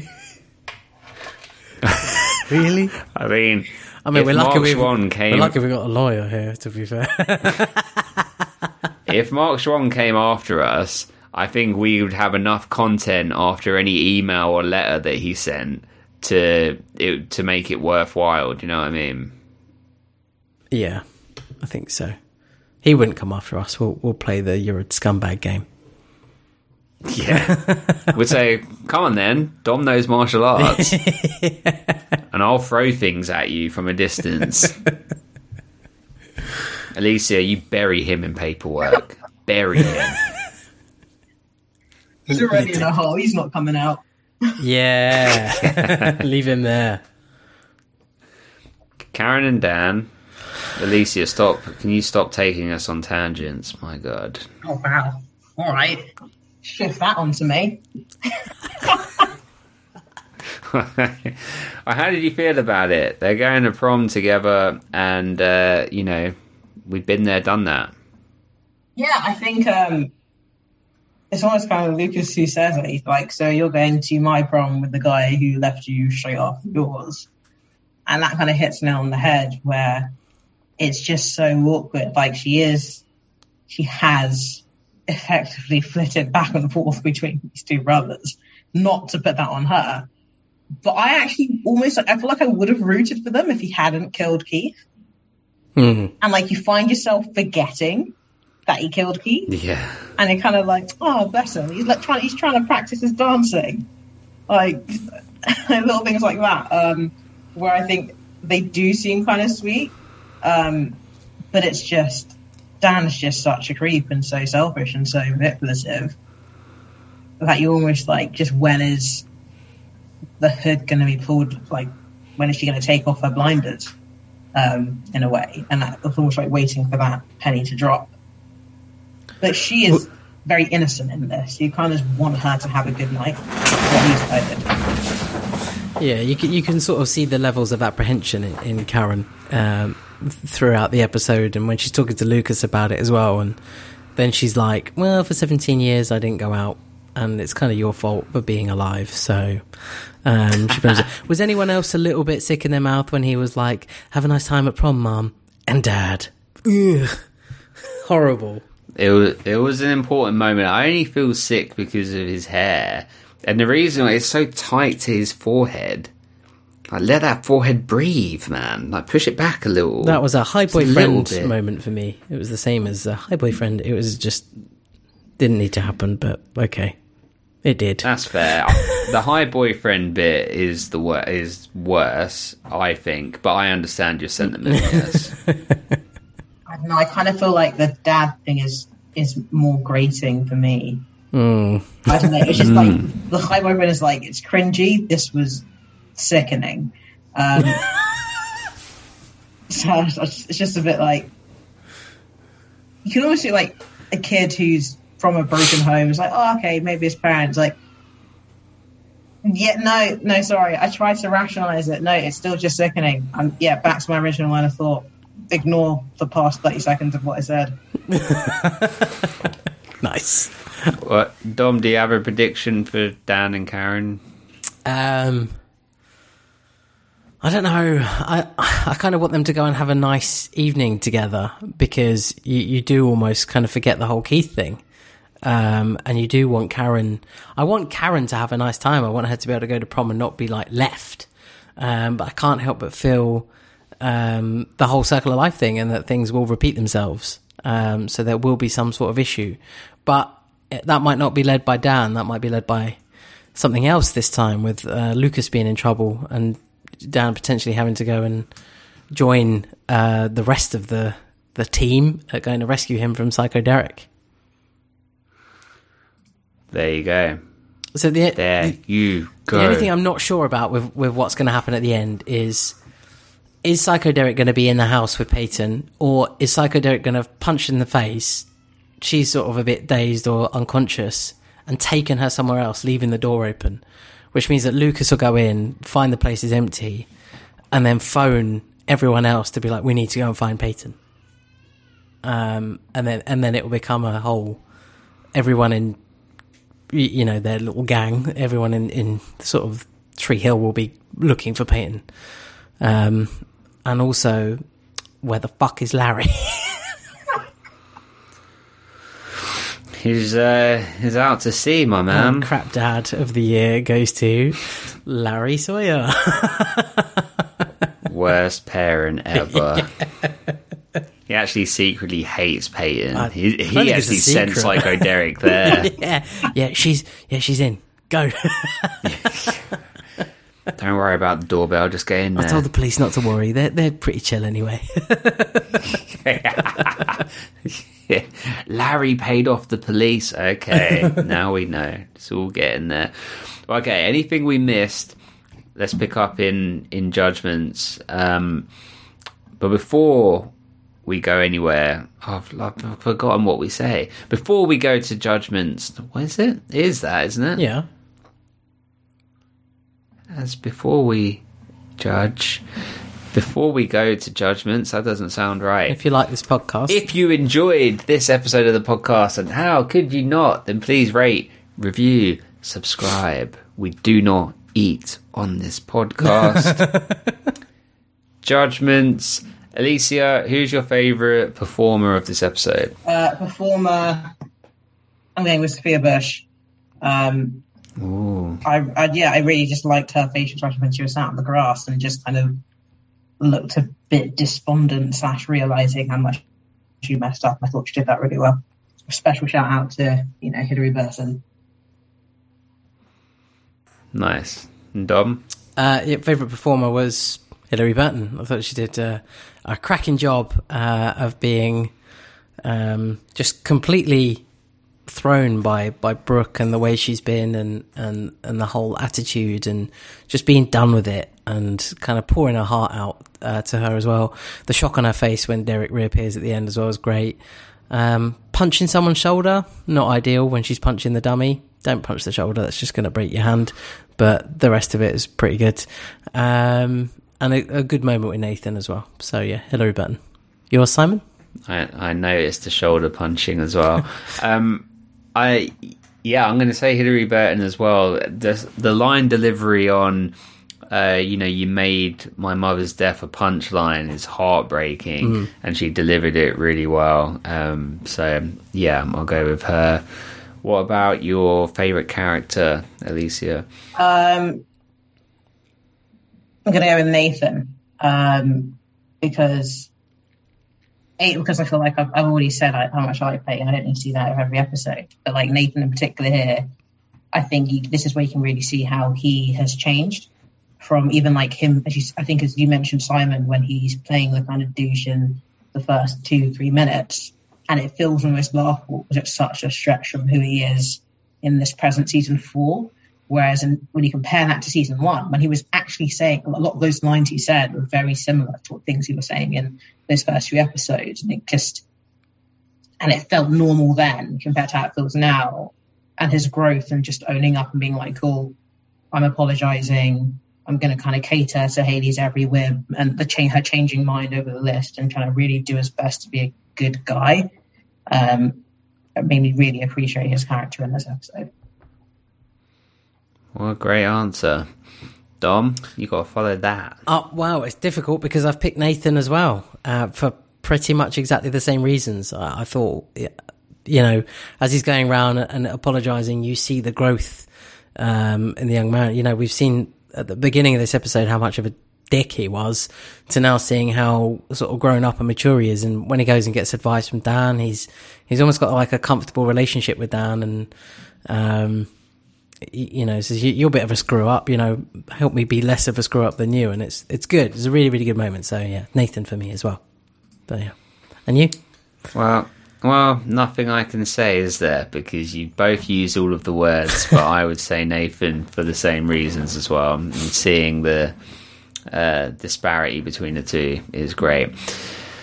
What about your favourite background performer? One line or what, Dom? Lyris. I'm going for one of the ducks. And when Peyton goes duck, duck, duck, bitch, only one of them actually turned and was like, why is someone patting my head? And I appreciated that. Yeah, don't touch my head. Don't touch me. Full stop. Dom? Can I pick, I'll call him by his proper name, Junk. I don't think Junk says anything. Or does he? Does he? Okay, well, let's air a grievance that I have. People, sometimes I let people get away with it because of time, because we have to move on. But we made a rule in season 1 that you cannot choose anyone that has a character name because otherwise you could say, oh, well, so Bevan was in this episode and had one line. I'm not accepting any Bevans. If someone comes on and gives an answer like that and I've let you get away with it, it's because it's time pressured and time sensitive. You allowed, it's not because I've agreed. Ashley to say Psycho Derek. I know.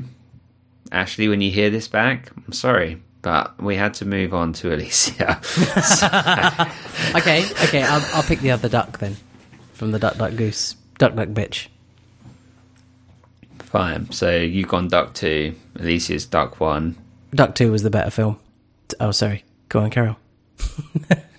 Who was yours, Simon? The guy that does the shot out of Bevan's belly button. Nice. The second guy. Your turn. You're up next, buddy. That guy. Favourite song, Alicia? Life is Beautiful. It's one right at the end. The one with the Psycho Derek reveal. Psycho Derek reveal. Nice. Yeah, Dom. It's going to be the one Ashley chose because you was happy about her choice. It's a good song. Good song, good choice. Are You Going to Be My Girl by Jet is my choice as well. I like the Psycho Derek song because I'm psychotic. And your favourite line, Alicia? I had a couple. So there's all the girls. How many girls have you slept with, Fabio? That I appreciated. Does this dress make my butt look big? Followed by Skills going, oh yeah. But number one goes to Here Lies Mouth. The guy was a jackass. That's a good one. Wait, is this because of your own feelings or? No, it was just funny. Also true, but mainly because it was funny. Okay, fair. Dom? It's a Nathan line where he says, you're the next stop on the Nathan Scott apology tour. I thought that was quite funny. There's a lot of great lines in it, but that one stuck out, so I went with that. And what about yours? For me, it has to be the, whatever, Mum, just clear it up. Yeah. 'Cause that's hilarious. And then last but not least, the precious rating. Alicia will tell you Ashley's rating at the end once we've all said our ratings. But did you have a number in mind before we started this conversation? Yeah. And did it increase, decrease, or stay the same? Stayed the same. And Dom, same questions. I had a number and it stayed the same. And you, Simon, same questions. And same answer. Ooh. Ooh. Then here we go. 1, 2, 3, 7, 8, 9. Ooh. 7, 8, and 9. And Ashley was a 9. Yes, Ashley was a 9. So that's 2 9s, a 7 and an 8. Hang on. The rules on the average there would mean we go to a 9. That's how maths works. No, that's not how maths works. Math is a construct that it differs from person to person. And I'm saying, for me, that's how math works. We go to a 9. But agreed? Ashley had said she's willing to go to an 8. And I think 8 is perfect middle ground. I actually think the episode itself, although there's some really good moments, isn't particularly interesting or good episode until the very end. So like the Peyton scenes are probably the best scenes, and then the end scene with Peyton and Derek is the best bit.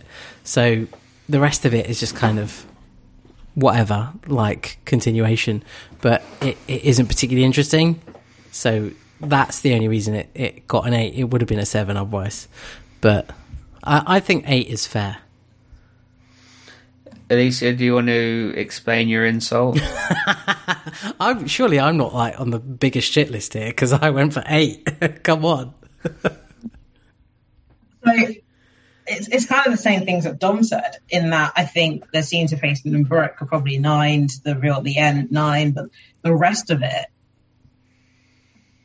like it didn't feel like it was building up for what is the. As you're watching it, it feels like a setup for the next episode rather than an episode in its own right being a really good one, which is why I kind of felt like it was just an okay episode. So a 7, I'd happily go to an 8. I don't think it's a 9. It's not. I'd happily go to an 8. Okay, well, as Ashley was happy to go to an 8, and because Luna is here and she makes me feel better about myself, I am willing to go down to an 8. Good lad. Well done. Seals it. It's an 8. You can thank Luna, well done, actually, Luna. But it's fine. Lovely Luna. Lovely Luna. Well, cool. What is your problem? Nothing. No? What was it? No. You didn't like the fact that you called my dog lovely. You wanted to retract it. What was that? No, I think Luna is lovely. Then why the face? You're crazy. Hashtag make him wait has gone to a new level today. I've got comfortable with it. But so we'll call this one an 8. Alicia, we appreciate you. And so much that, you know, that you've joined us from your holiday, and thank you for, you know, the rescheduling and everything. And yeah, we really appreciate you from all the way from season 1 to now. And hopefully we get to keep you to season 9. Thank you. Oh, thanks to you guys. I appreciate it. It's a lot of effort. So congrats to you for kind of sticking with this and, yeah, making the time. I know the Wednesdays can be quite rough. But you guys did it very well. It's the Thursdays that are hard. Wednesday's easy. Thursday's a shit show. But we love it when you come on, Alicia. You are brilliant. We could just listen to you talk for hours about it. You bring so much to it, and you're so much fun. So yeah, hopefully you're a full 9er, and we get all the way. But yeah, thank you so much. What accent do you want Dom to do for the Ravens? It used to be everyone, now it's just me. Very strange. No, you do the count in and we do it with you at the end. Let's go with Welsh. Ooh, Welsh, I haven't had Welsh for a while. I always think of I had a store manager that was Welsh, and he used to go, right you are, all the time. So I used to go, right you are, to get my Welsh accent. And here we go, Ravens on 3, 1, 2, and 3, Ravens! Ravens!